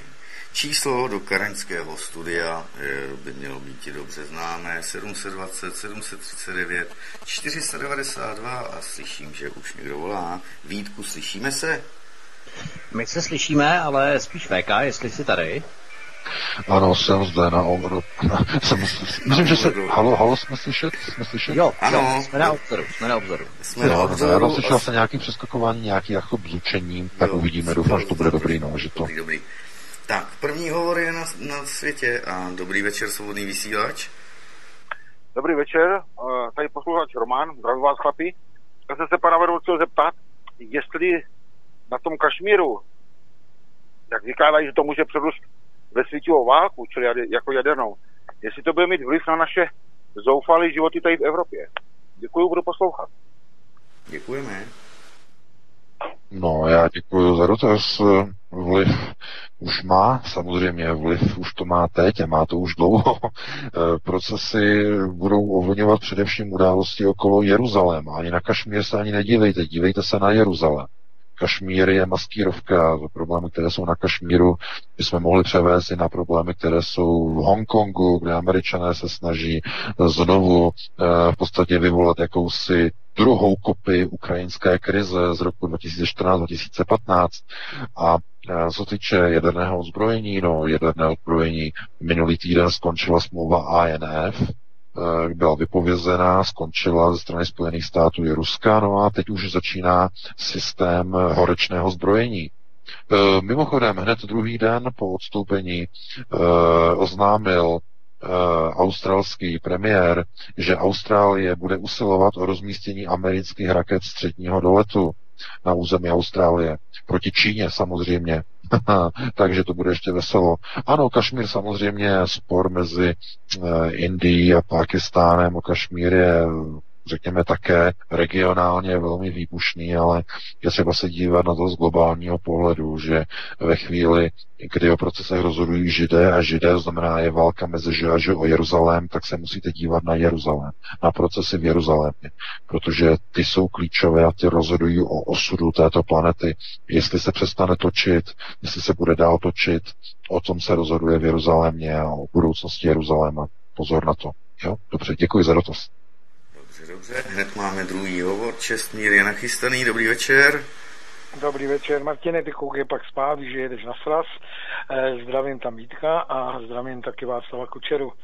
Eh, panu Václavu Kučerovi bych chtěl, že by to měl nějak doplnit, anebo nějak eh, přisoudit pravdu, protože jsem starší a má pravdu přesně s tím, co tam říkal. To znamená, ale zapomněl tam na jednu věc, že i když jsme měli průmyslovky, tak jsme se nahoru nedostali, protože na dosazení vedoucích míst byli vždycky komunisté, kteří byli v komunistické straně a platili ty známky. A když už tam zase něco vzniklo, tak vlastně si ho tam zase ten vedoucí, anebo ten, co tam byl ten hlavní ředitel, tak si tam zase dosadil toho svého a ten byl zase komunista. Pak jsme je našli, jak se říká, v cibulkových seznamech. To je tak všechno a poslouchám dál, jo? A zatím díky. Tak, tak děkujeme. No. Já, já, děkuju, já, děkuju za, já, děkuju za, já děkuju za dotaz. Já bych asi jako tady, tady trochu polemizoval, bych nesouhlasil s tím, že eh, všichni museli být v komunistické straně. Znám mnoho příkladů eh, kolegů, lidí, kteří měli vedoucí, pracov, eh, vedoucí pozici, dokonce vedoucího výroby a nebyli členy komunistické strany. No samozřejmě byli v ROH, platili známky revolučního odborového hnutí zcela jednoznačně, ale nebyli ve straně. Stejně tak znám uh, vedoucího úseku dopravy, který pracoval no, 30 let na pozici a taktéž nebyl komunista. Měl průmyslovku dopravní. Takže ano, mohli bychom o tom diskutovat, že v některých podnicích a závodech uh, to tak bylo. Ano, bylo, uh, ale záleželo na místní odborové organizaci KSČ to, je, to by bylo na jinou diskuzi. Na některých závodech totiž byly ostré kliky. Eh, pokud jste byli v plénu, tak ano, měli jste otevřené dveře, bylo to vedeno politicky na některých závodech, ovšem místní organizace, závodní organizace strany byla velmi lidová, abych řekl, lidově a tam se většinou jelo podle, podle zásluh, podle délky fungování, kdo pracoval nejdéle, měl vedoucí funkci. Takže eh, mohli bychom se o tom bavit, na kterých závodech to tak nebylo, na kterých to nebylo, ale já myslím, že panu posluchačovi je to naprosto jasné, takže pustíme dalšího volající. Tak, tak, tak. Svobodný vysílač, dobrý večer. Je, dobrý večer, zdravím vás všechny a mám jenom takovou technickou k panu VK. Doufám, že ta kniha vyjde opravdu v polovině září a že nevynecháte žádnou kapitolu. A mám, můj dotaz je takový loutky, takový, takový loutky jako Merkelová a Juncker. Proč jim dovolí čuče do projektoru? Teď by stačilo, aby dostali příkazy a budou je plnit. A co taková Merkelová v tom projektoru vidí? Co je pro ní tak důležitýho? Děkuji, budu poslouchat. No, já děkuji za dotaz. Já děkuji za dotaz. Tuto kniha, ano, samozřejmě v září vyjde, ale tato otázka, ta je tam právě zodpovězená, myslím si, velmi, velmi podrobně a konkrétně. Uh, a dobře, že tady padla tady ta otázka. To je, myslím si, důležité, že proč je třeba hledět nebo být připojen a proč to nedokážeme uh, jakoby někoho přesvědčit něčemu, aby něco udělal, že mu to řekneme. To, co je chystáno s lidskou civilizací, k tomu bez pohledu do projektoru nedokážete přesvědčit jenom slovem žádného člověka. Pokud ten člověk nespatří uh, vizi v projekci, tak ho nepřesvědčíte. Z tohoto důvodu jsou používány projektory. Protože u člověka platí, že to, co vidí, vydá za tisíce psaných slov. Z tohoto důvodu i ona e, vykazuje teď ty procesy, které má, že ona se chvěje a třese. No samozřejmě, protože e, ona vidí věci, má otevřené filtry v mozku, e, dlouhodobé používání přístupu k projektoru samozřejmě zanechává stejné stopy jako dlouhodobé používání drog, mimochodem. To je velmi nebezpečná záležitost. Znovu já varuju eh, i ty naprosto neškodné brýle eh, pro virtuální realitu na ty počítačové hry, eh, které jsou teď tak moderní. No, opravdu, pokud máte děti, snažte se jim to nějak rozmluvit, protože opravdu některé, některé jako povahy, některé slabší povahy opravdu mohou uh, mít potom problémy psychického rázu, že některé, řekněme, filtry v mozku se, přes, se začnou chovat nepředvídatelně uh, a uh, jak říkám, z vlastní zkušenosti, já už jsem o tom hovořil několikrát, kdy můj kolega vlastně koupil svému synovi minulé Vánoce právě tady ty 3D brýle a jeho kluk je teď na psychiatrii teď právě teď, eh, jak skončily prázdniny, ale pořád je na psychiatrii.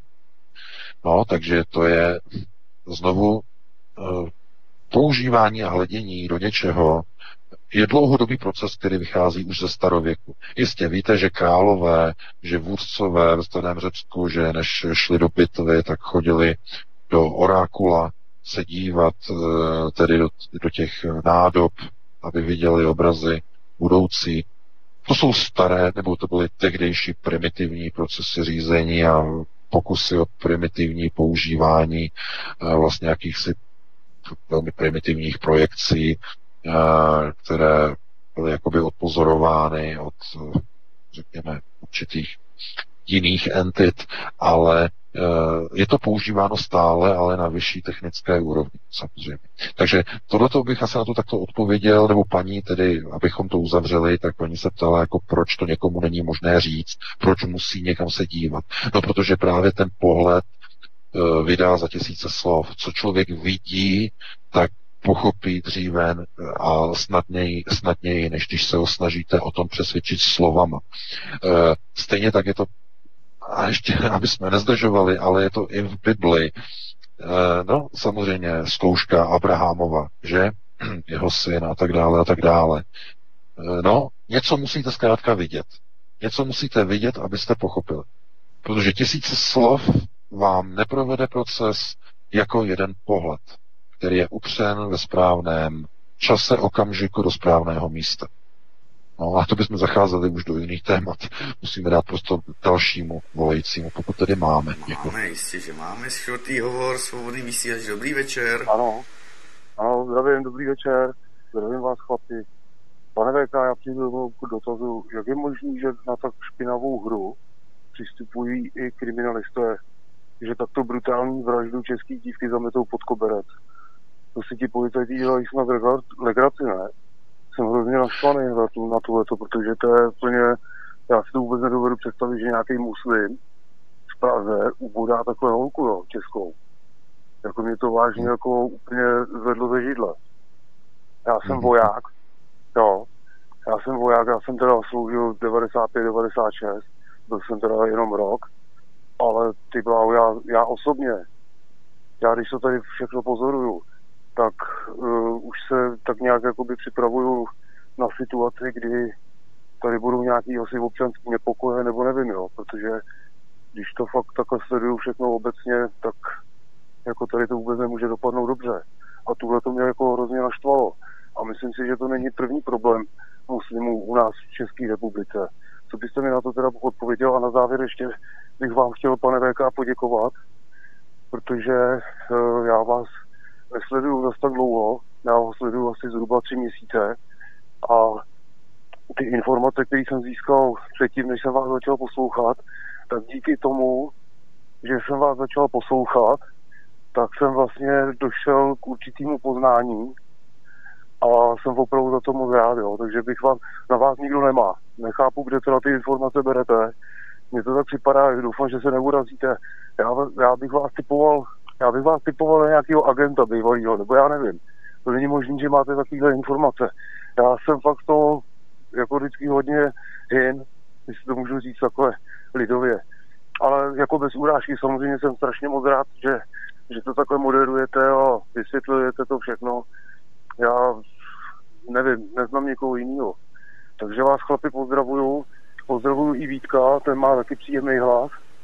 Jo, tak uh, krásně to doplňujete. Takže pěkný večer chlapi a budu poslouchat. Děkujeme. Jdeme na to. Zdravíme a díky za zavolání taky. Taky zaschle, ahoj.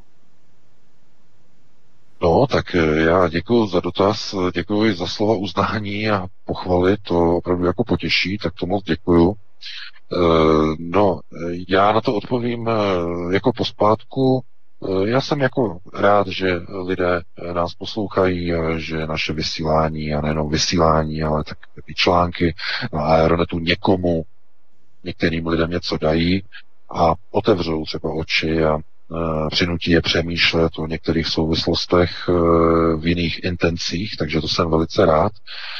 A eh, co se týče vlastně toho dotazu, eh, který vlastně byl eh, ve souvislosti s tou eh, obětí nebo s tou dívkou eh, v Praze, tedy zavražděnou, jak je to možné, že jako policisté se k tomu jako skloní a že udělají takovou věc, že to nechají jakoby vykreslit jako sebevraždu.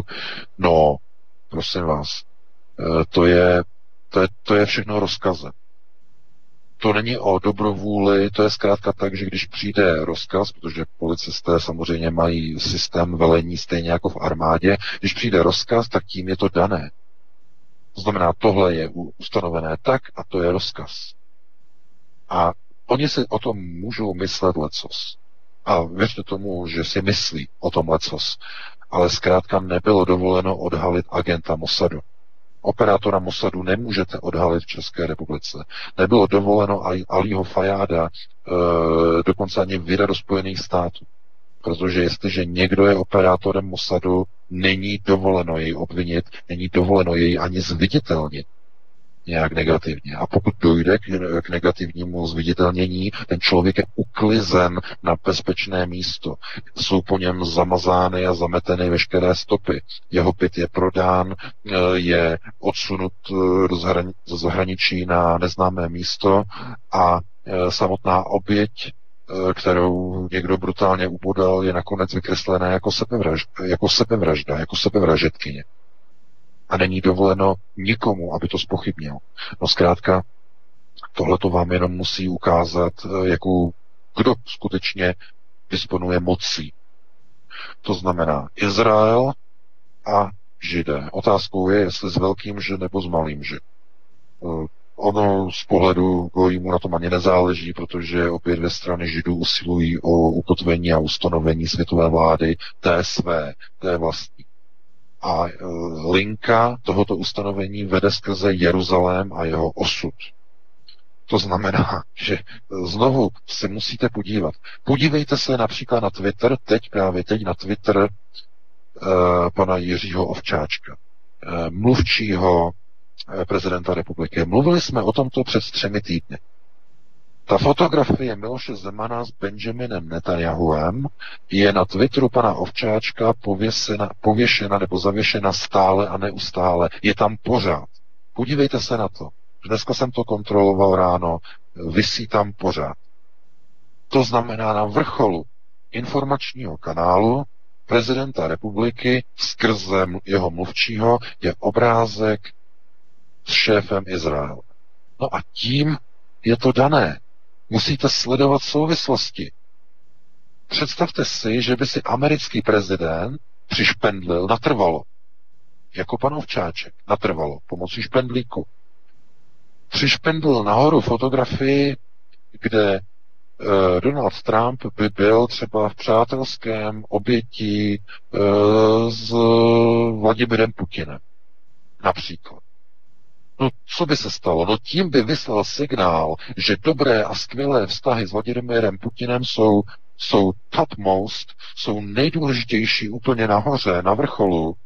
A to je jeho priorita. Vzhledem k tomu, že Donald Trump tam nic takového nemá, si můžete představit, jaká je priorita i českého prezidenta. To znamená naprosto co nejlepší vztahy s Izraelem. No a potom se nemůžete divit, že Ali Fayad nebyl vydán do USA, ale na Blízký východ. Neurčeno do jakého místa. A potom se nemůžete divit, že i s největší pravděpodobností člověk, který měl něco společného s vraždou české dívky, že byl odsunut neznámo kam a nebyl obviněn. To znamená, to jsou souvislosti. Pokud tomuto porozumíte, že nemůžete v Praze to znamená v hlavním městě světového židovstva jít proti židům a proti agentům Izraele, tak do té doby nemůžete pochopit procesy řízení. Takhle je to nejlépe vysvětlené. To znamená, jestliže toto pochopíte, tak chápete 60-70% procesu.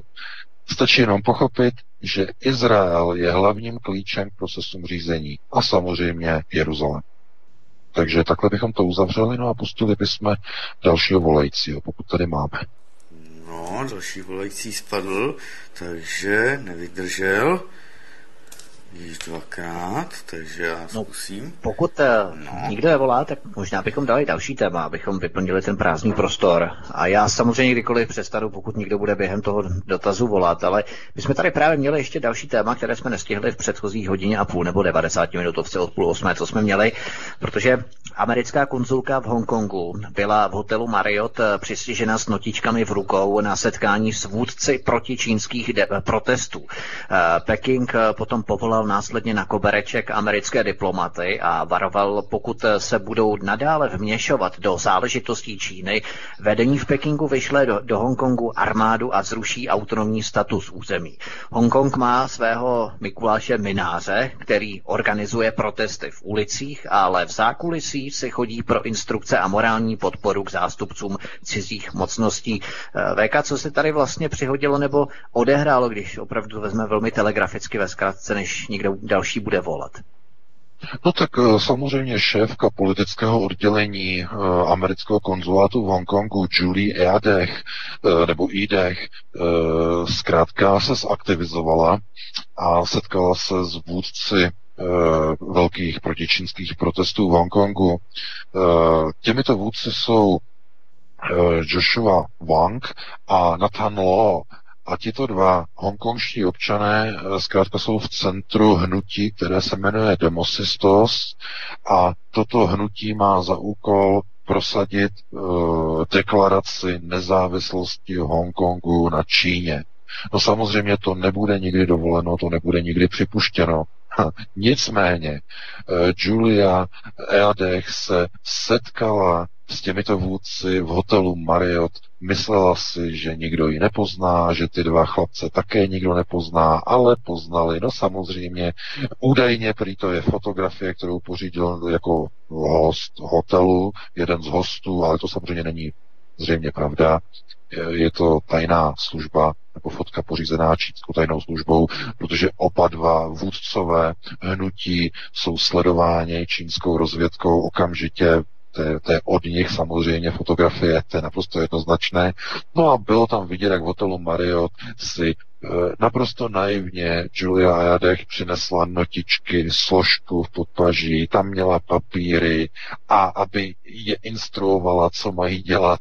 No, ale mm, korunu tomu nasadil samotný šéf Joshua uh, Wang, který uh, se jako pro média vyjádřil na svoji obranu slovy, naprosto neuvěřitelnými, že prý on se bavil s ní o chystaném americkém zákonu v americkém kongresu na podporu demokracie v Hongkongu, to za prvé, a za druhé, že se s ní jenom bavil o tom, aby američané a americké firmy přestaly eh, hongkongské policii ze Spojených států dodávat e, dodávky e, gumových projektilů a slzného plynu. Takže si to vezměte. To je neuvěřitelné chucpe, které můžou vyrobit jenom opravdu diletanti v rolích nějakých kádrů, které si američané Eh, vyberou, ale zkrátka eh, on jenom ukázal, že američané na jedné straně dodávají té zlé, hnusné, odporné, nedemokratické hongkongské policii gumové projektily a slzný plyn proti demokratickým demonstrantům, se kterými se setkává americká šéfka politického odboru konzulátu v Hongkongu, aby s nimi dohadovala politická jednání. To znamená, co je cílem? No cílem je vytvoření chaosu v, Hongkong, v Hongkongu a v hongkongských ulicích.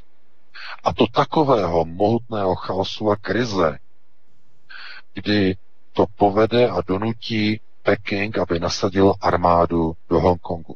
Tím by ovšem došlo k čemu? No, k porušení mezinárodní smlouvy z roku 1997 mezi Pekingem a mezi Londýnem, kdy Britové předali Hongkong eh, Číně eh, po skončení pronájmu a tedy území Hongkongu předali, ale pod podmínkou, že budou zaručována demokratická práva a tak dále a tak dále a že bude zachována a zakotvena nezávislost eh, v rámci politických procesů, eh, včetně vlastní bezpečnosti a vlastní obrany po dobu 50 let, až do roku 2047. No a kdyby teď vlastně Peking zasáhl a poslal čínskou armádu do ulic v Hongkongu, tak by tuto smlouvu porušil. No a k čemu by to vedlo? No, to je přesně ten cíl, který američané sledují uvalení amerických a britských a zřejmě i evropských sankcí proti Číně za zlé, odporné porušení mezinárodní smlouvy a za potlačení demokratických procesů v Hongkongu za použití síly. Evropě se moc do sankcí a do obchodní války na straně Spojených států proti Číně nechce. To vědí všichni.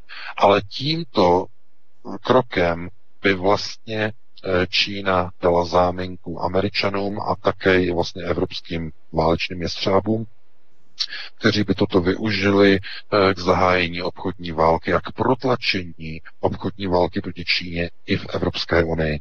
Zatím eh, takové nápady blokuje Francie a Německo, Eh, ani Francie, ani Německo nechce ani slyšet o nějakých sankcích uh, proti Číně, ale pokud by došlo k nějaké, řekněme, bezpečnostní eskalaci v Hongkongu, tak by se museli chtě nechtě evropské země k sankcím proti Číně, ke Spojeným státům připojit. A to je přesně to, o, čo, o co jde Američanům v Hongkongu. Takže přímo šéf uh, a vedoucí pracovník těchto demonstrací to přímo uvedl pro média, že se bavil uh, vlastně s šéfkou politického oddělení amerického konzulátu uh, o tom, aby američané přestali hongkongské policii dodávat uh, gumové projektily a slzný plyn. Z toho vyplývá, že američané schválně se snaží vyvolat krizi a střed v hongkongských ulicích. Kdyby chtěli situaci uklidnit, okamžitě by ukončili dodávky střeliva hongkongské policii. To logické přece, ne? Naprosto logické. když tam střílí gumovými projekty do těch nebohých demonstrantů, no tak přece američané jim nebudou prodávat munici, ne, gumovou. To je snad logické. No ale protože v tom pokračují, tak je to jasné. Američanům jde o vyprovokování konfrontace v hongkongských ulicích. Je to stejný proces, který proběhl v roce 2014 a 15 e, eh, na Ukrajině. To znamená snaha eh, podpořit e, vyzbrojování paramilitariz- nebo paramilitarizovaných jednotek, skupina Azov, pravý sektor a další organizace, které měly uvrhnout Ukrajinu do takového chaosu, aby Rusko bylo vyprovokováno k vtrhnutí na Ukrajinu. Jenže Vladimir Putin se nenechal nachytat, na tady tu hru nepřistoupil, no a nepovedlo se to Američanům. Jenže oni to znovu zkouší v Hongkongu. Úplně stejným způsobem. To znamená, nasunou zbraně a nasunou munici a slzný plyn do ulic Hongkongu, stejně jako nasunuli zbraně na Majdan a snaží se dovést procesy řízení k tomu, aby zasáhl někdo. Kdo? No v případě Ukrajiny Rusko a v případě Hongkongu Peking a jeho armáda. Takže američané jsou naprosto jsou průhlední se svými procesy řízení na šesté prioritě úplně každý to musí vidět, každý to musí chápat ale jak je vidět, eh, kádři v hnutí demos, demozistos to naprosto nechápou a no, oba dva eh, hongkongští předáci eh, se myslí, že bojují za nějakou nezávislost. Chudáci nevědí, co činit. Takže já bych tady to ukončil a pustili bychom někoho, jestli máme někoho na telefonu, jestli někdo začal volat. Tak jdeme na to. Svobodný vysílač, dobrý večer. Eh, dobrý večer, u telefonu Adem David, zdravím vás všechny, zdravím pana VK. Dobrý večer. Dobrý večer. Dobrý večer. Uh, mám takový dotaz souvisící s Čínou. Firma Huawei teď mi dělá nový operační systém OS Harmony, má běžet vlastně na telefonech, televizi a tak dále. Mám dotaz, zda je to projekt globalistů, akorát dokrát z Číny vedený. No, já děkuju, no a odpověď je jednoduchá, no zcela jednoznačně, samozřejmě. Eh, je to, je to nástroj emancipace Číny, protože Čína má převzít procesy řízení, jako řekněme ten hlavní nový světový hegemon, tuto roli má převzít po Spojených státech. No a když chcete být hegemonem, no tak musíte mít své vlastní systémy na Prahu čtvrté průmyslové revoluce a nového věku, takže musíte mít vlastní operační systém takže mě to nepřekvapuje. Mluvilo se o tom dlouho a e, začne být šířen samozřejmě nejprve v nějakých prvcích e, v systému, jako jsou televize, e, bude šířen hlavně v systémech takzvaného, jako takzvaného internetu věcí, IoT, takže to bude ten začátek, no ale postupně bude ten operační systém nasazovaný na mobilní telefony. V první fázi to bude Čína. Android si udrží svoji pozici poměrně dlouho, myslím si v Evropě, ale postupně, jak budou například vznikat některé jiné exkluzivní aplikace čistě pro čínský operační systém, eh, tak lidé třeba začnou takzvaně switchovat na čínské operační systémy třeba z důvodu bezpečnosti. Jinými slovy, nemůžete si představovat, eh, že nikdo nebude jakoby sledovat čínský operační systém, bude to sledovat, řekněme třeba čínský bratr, no ale pro mnoho lidí to bude daleko přijatelnější než ten americký. A tohle se dá tvrdit především o, řekněme, ruském trhu. Na ruském trhu to bude velice populární. Postupně se to díky cenové politice bude šířit i v západní Evropě. No a to je samozřejmě jenom otázka toho, je, kolik peněz do toho společnost Huawei na, jako nasype, protože bude muset samozřejmě vytvořit uh, velkou základnu uh, vývojářů, kteří budou ochotni vlastně portovat své aplikace z Google Play na jejich vlastně obchod v rámci Harmony OS. Takže uvidíme, no, samozřejmě tohle je velký krok, který povede vlastně k jakému si osamostatnění Číny v oblasti operačních systémů, což je velmi důležitý krok především pro čínské technologické společnosti. Takže ano, jako globa- je to krok v zájmu, můžeme říct ano, v zájmu globalismu. Dobře, dobře. Tak máme další hovor. Svobodný vysílač, dobrý večer. Dobrý večer, tady je Libor. Zdravím vás všechny, zejména pana VK. Říkáte, že lidé vaše články nedočtou. Já je teda dočtu celý a to i několikrát, protože jsou psány čtivě, logicky, přehledně. A obsahují víc informací, než jen co se týká titulku. To se domnívám, že zřejmě směřujete na lidi, kteří opravdu to čtou důsledně a celé.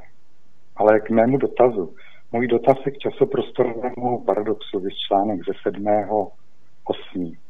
Tako, dotazů bych měl víc, ale použiju jeden, jak říkáte, jeden důležitější.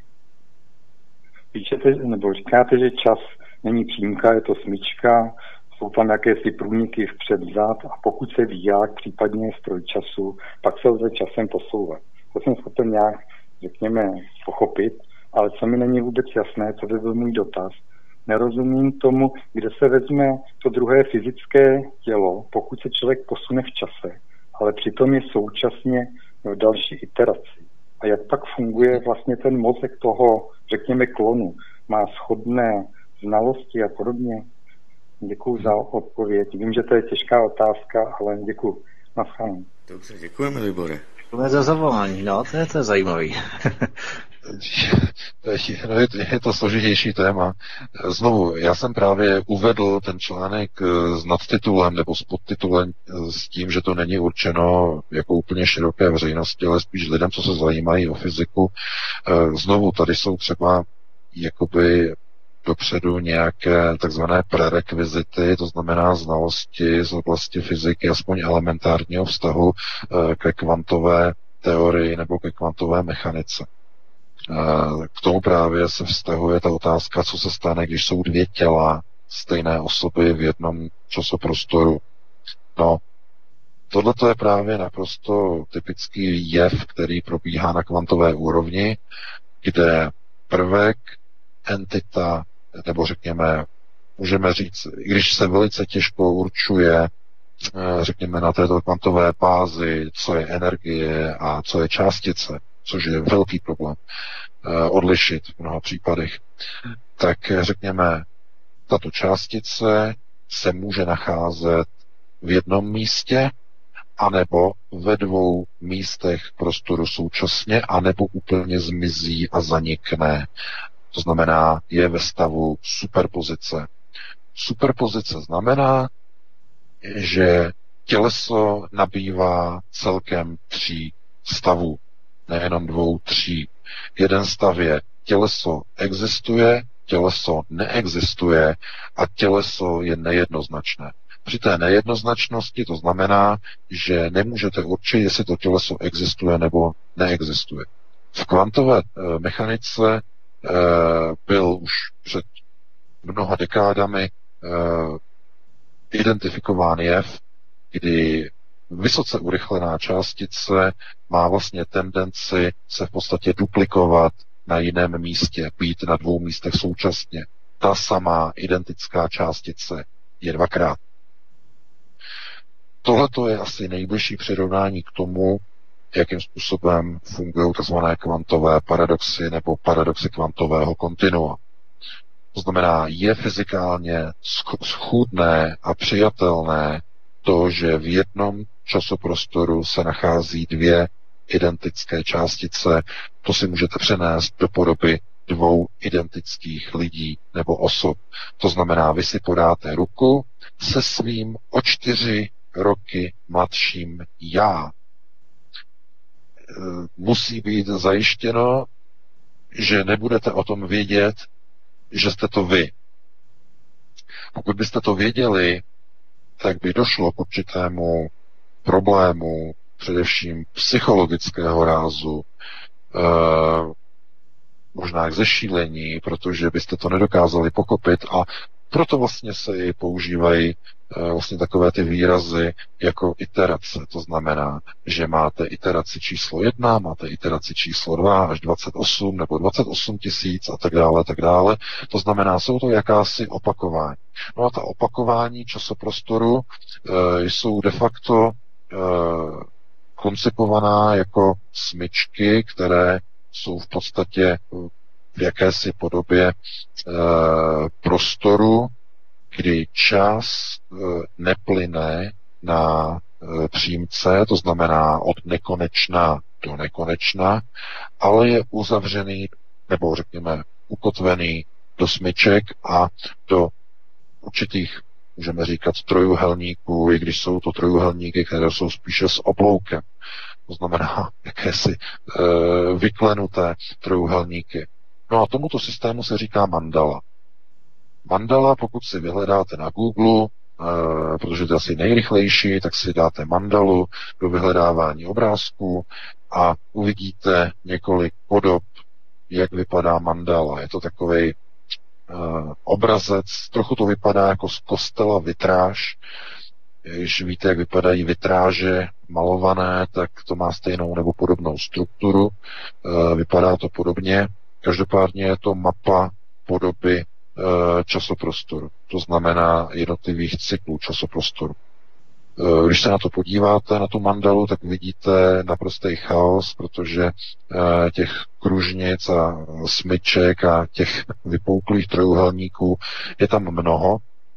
No ale eh, pokud se více o to budete zajímat, tak vlastně zjistíte a pochopíte, že čas se nepohybuje po přímce, ale je to vlastně, řekněme, pohyb po některých výslednicích, které Eh, připomínají smyčky, kružnice, určité jiné, řekněme, časové prostory, než by byla přímka.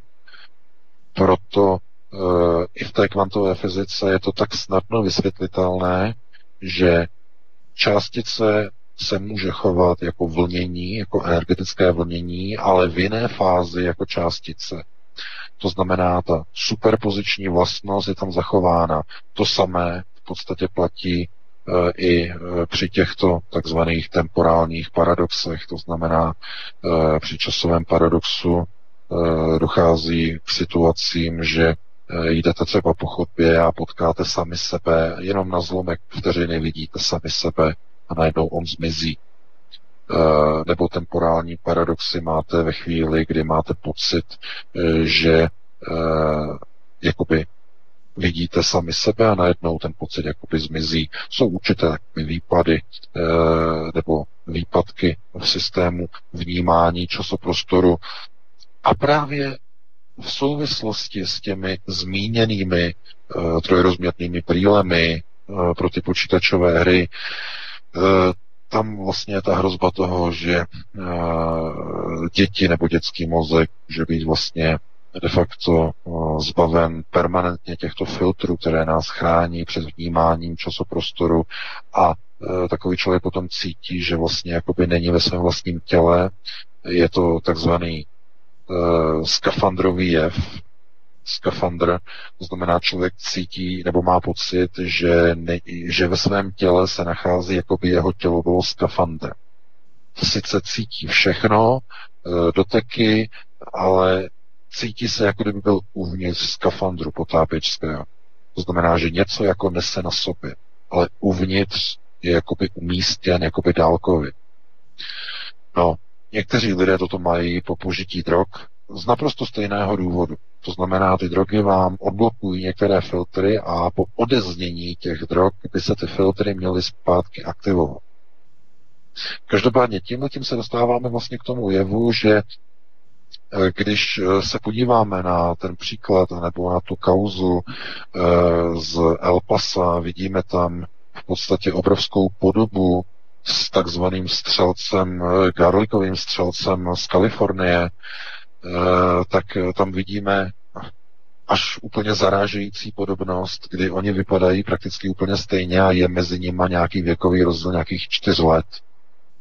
Jo, v tom, v tom náhledu, jinak vypadají úplně stejně a Zase otázka z matematiky, jaká je pravděpodobnost, že proběhnou v horizontu pěti dní dva teroristické útoky a když potom média, média novináři vytáhnou uh, fotky těchto mladých, velmi mladých pachatelů uh, ze školních archivů, tak vidí, že oni v mládí, nebo mládí, před několika lety, málo lety, vypadaly na školních fotkách de facto úplně stejně, úplně podobně. Jak je to možné? Jaká je pravděpodobnost takové události? No, znovu, časový temporální paradox. To znamená, proč bylo mediálně rozhodnuto, že e, fotky e, pachatele musí být neustále měněny, kdy americká média úplně freneticky neustále mění fotografie eh, Patrika Crusiuse. Nejprve eh, tedy uveřejnili pravou fotografii, potom uveřejnili fotografii nějakého Hispánce, teď poslední fotografie je zase nějakého jiného hocha, který vypadá tak nějak jakoby podobně, ale když srovnáte jeho tvář s původní první fotografií, tak to není on. Ano, je podobný, ale není to on. To znamená, média se snaží po té první informaci, která byla pravdivá o jeho podobě, tak se snaží do médií a lidem natlačit informaci o jiné podobě pachatele. Úplně sice podobné, ale o jiné identitě. Protože oni by museli potom vysvětlovat něco, co je jenom velmi těžko vysvětlitelné. Jak je možné, že se, podab, že se podobá uh, střelci uh, z Kalifornie, kde střílel na farmářském nebo na farmářské výstavě o pět dní dříve v Kalifornii a e, na školní fotce vypadá de facto úplně stejně. Takže ano, musíme si dávat velký pozor na procesy, které probíhají okolo nás, protože tyhle ty temporální paradoxy jsou elitami pravidelně využívány k řízení procesu. A když někdo, když se občas stane, že by na veřejnost unikly některé informace o těchto temporálních paradoxech, tak jsou vyvinuty veškeré snahy a veškeré úsilí o jejich zamaskování. Takže tohleto je jenom ukázka toho, že když dobře sledujete média, tak objevíte obrovské věci neuvěřitelné, které se jenom těžko vysvětlují. Každopádně, pokud jste sledovali film Above, nebo dokument, filmový dokument Above Majestic, eh, tak eh, vám to asi otevře další souvislosti, protože právě tam o tom se hovoří. To znamená o cestování do budoucnosti i zpátky do budoucnosti vlastně s využitím těchto těch znalostí, které, jak je vidno, mají elity a využívají je velmi aktivně. Znovu je třeba si uvědomit, a já to hned ukončím, že bude velmi těžké pro lidi a pro veřejnost v nastávající epoše vnímat příchod reality na svět příchod reality na svět bude velmi těžké, protože mnoho věcí, které jsme se učili na školách, nejsou úplně tak přesně dané, jak nás to učili. Některé jsou opravdu jinak úplně nastavené. No a jedním z nich je právě informace o času. Čas není rozhodně přímka. A z toho vyplývají ty obrovské procesy onoho utajování a tajemství, eh, které drží především vyvolený národ, samozřejmě židů, protože mandala je jejich proces řízení. Jim byly tyto, řekněme, ta, můžeme říkat, utajené informace svěřeny a oni na nich staví veškerou svoji světovou moc.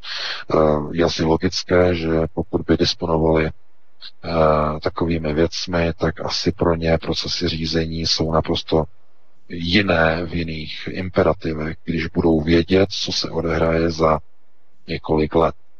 Zkrátka při pohledu do projektoru je jim umožněno vidět a aby zabránili některým procesům nebo napomohli některým procesům, tak potom vedou své lidi ke konání procesů v rámci globalizace, které jsou naprosto šílené z dnešního pohledu. A jsou šílené například oprávněně anebo neoprávněně. Podle toho, co oni spatřili v dané projekci. To by bylo na jinou diskuzi, na to nemáme čas, musíme dát prostě dalšímu volajícímu, pokud tedy máme. Je tak jestli někdo, jestli někdo vydržel, tak to je opravdu, že bychom měli poslat ne, ne, zdarma trička ne, Kalifornie, Kalifornie žel bohu padla, takže mi můžou poslat adresu a jim pošlu tričko do Kalifornie, ale máme tady jiný hovor. Svobodný vysílač, dobrý jasně, večer. Jasně. Halo, halo. Ahoj Martine, tady eh, zdraví Jana z tábora, Ahoj. zdravím Vítka a pana VK. Eh, já jsem eh, eh, si říkala, že jsme si dělali legraci, že Greta, kdyby ji někdo upozornil na geoengineering a na chemtrails, tak by od ní novináři sami asi prchali. To si dělal Honza Korál legraci, že to by opravdu mohla dostat tak tu Nobelovou cenu, kdyby začala no, tlačit teda i tohle ale mm, chtěla jsem eh, říct něco jiného. Zítra prý je výročí eh, velkého toho tak jako smutného svátku, že eh, židé pláčou u zdinářku, protože si vzpomínají na zbořený chrám a někdo mě dneska před chvilkou upozornil na zajímavý článek na TN Nova, že několik dní běhá po zdinářku, já nevím, asi 12 lišek nebo 10 lištiček roztomilých a že už, uh, už se o tom jako tam začíná mluvit a ty rabíně říkají, že vlastně bude splněný uh, uh, Uriášovo a Zachariášovo uh, proroctví, kdy měli vlastně lišky tam běhat a jakože teda budou spustit ty místa toho chrámu a že ovšem bude pak čas vystavět ten chrám nový. Tak mi to přijde zajímavý. Přijde mi, že možná ty lišky tam někdo i vypustil, aby je zase povzbudil k tomu naplnění proroctví. Tak jsem dala uh, odkaz na ten článek a tek, text na web uh, na Aeronet. Tak mi to přišlo docela zajímavý takový, uh, jak lidi hodně tohle taky ovlivňuje, že jo. Tak jo, taky, Janí, to se hezky. Děkujeme. Káme, že i lišky v Izraeli dávají dobrou moc. VK, co ty na to?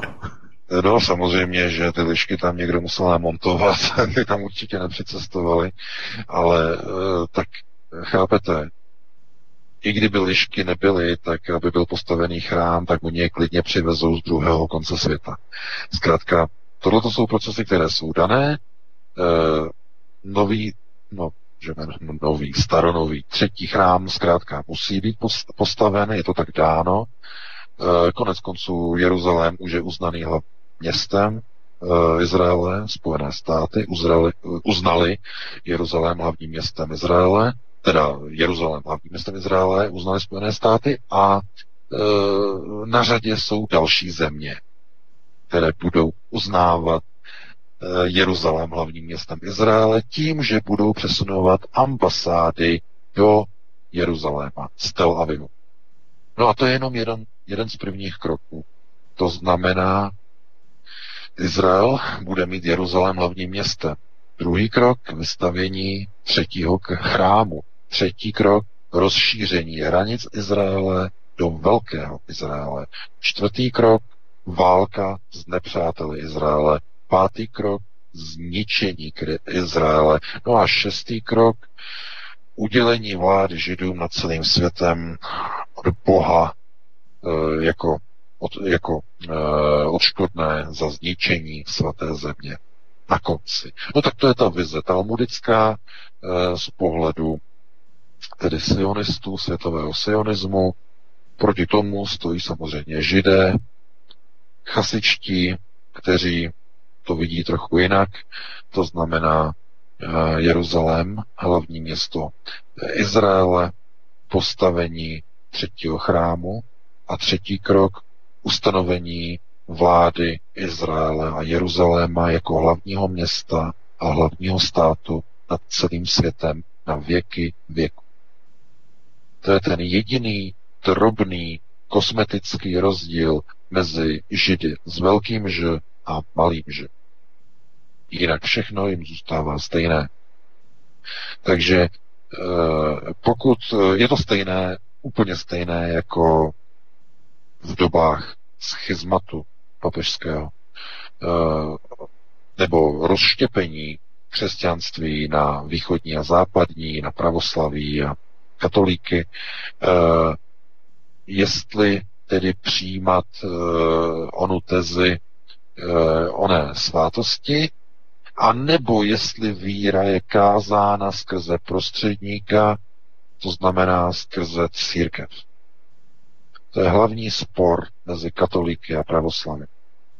To znamená, člověk v pravoslaví e, komunikuje přímo s Bohem a e, katolíci skrze církevní autoritu. To je jako ten, ten hlavní rozdíl.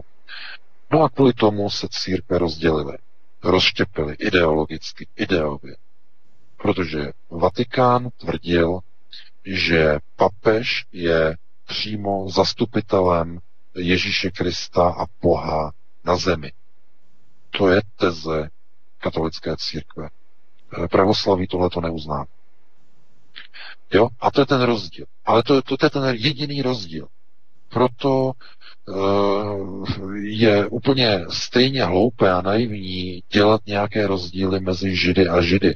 Mezi chasickými a chazarskými, i když zase znovu chazaři, uh, oni přijali víru, oni nejsou semičtí, mnozí z nich, ale to bychom zase, kdo je, kdo je semický, kdo je aškenázy, to bychom do toho strašně zabředli. Zkrátka, pro ně jsou ideologie nastavené tak, zase drobně, stejně jako mezi e, křesťanskými větvemi, to znamená, buď oni se dívají na Izrael jako na budoucí hlavní města celého světa, anebo se na něho dívají jako na prostředek k obětování, aby následně mohli získat vládu nad celým světem skrze ostatní země světa, kterým budou vládnout zevnitř jejich domovských zemí.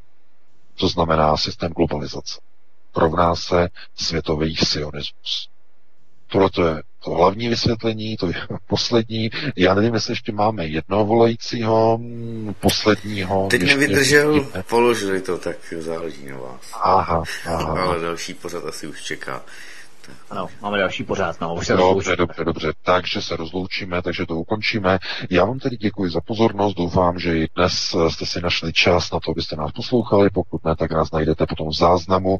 No a my se opět uslyšíme příští týden po 19. hodině a opět přineseme aktuální témata za uplynulý týden. Já se budu těšit tedy naslyšenou, loučím se s tebou Vítku i s tebou Martine, no a opět příští týden se uslyšíme. Takže krásnou dobrou noc. Já jenom bleskově pozvu na příští týden od eh, pondělí od 19 hodin. Tu přivítáme Radka Novotného, zakladatele nadačního fondu Pravda o vodě, druhý díl letního cyklu Pravda o vodě, kdy mapujeme situaci kolem vody a jak je možné zjednat nápravu, takže to vás zveme srdečně ke poslechu druhému dílu a ve středu si budeme povídat o Řecku, je čas dovolených, takže si budeme povídat o Řecku s Pinelopy Cimprichovou. Takže uh, můžete se též přidat k nám od 19 hodin ve středu příští týden, to znamená 12. a 14. srpna. To je všechno, VK, děkuji moc za informace, za vysílání, tobě Martine i Petrovi za taky za vysílání, vám milí posluchači, čtenáře Aeronetu za poslech, no a předáváme další studio, já se s vámi loučím, od mikrofonu vás zdraví Vítek, přeju hezký víkend a příští pátek jsme tu znova jako na koni. Hezký večer. Tak, tak, tak, dámy a pánové, jdeme se na to kouknout. Já vyzjistím, a vypadá to, že bude Jarda hladil, tak uvidíme, co se bude Vážení vysílat. přátelé, milí posluchači, tato relace vznikla díky vaší pomoci, díky vašim dobrovolným příspěvkům. Děku, děkujeme. Toto je jediný způsob, jak zůstat svobodným vysílačem CS.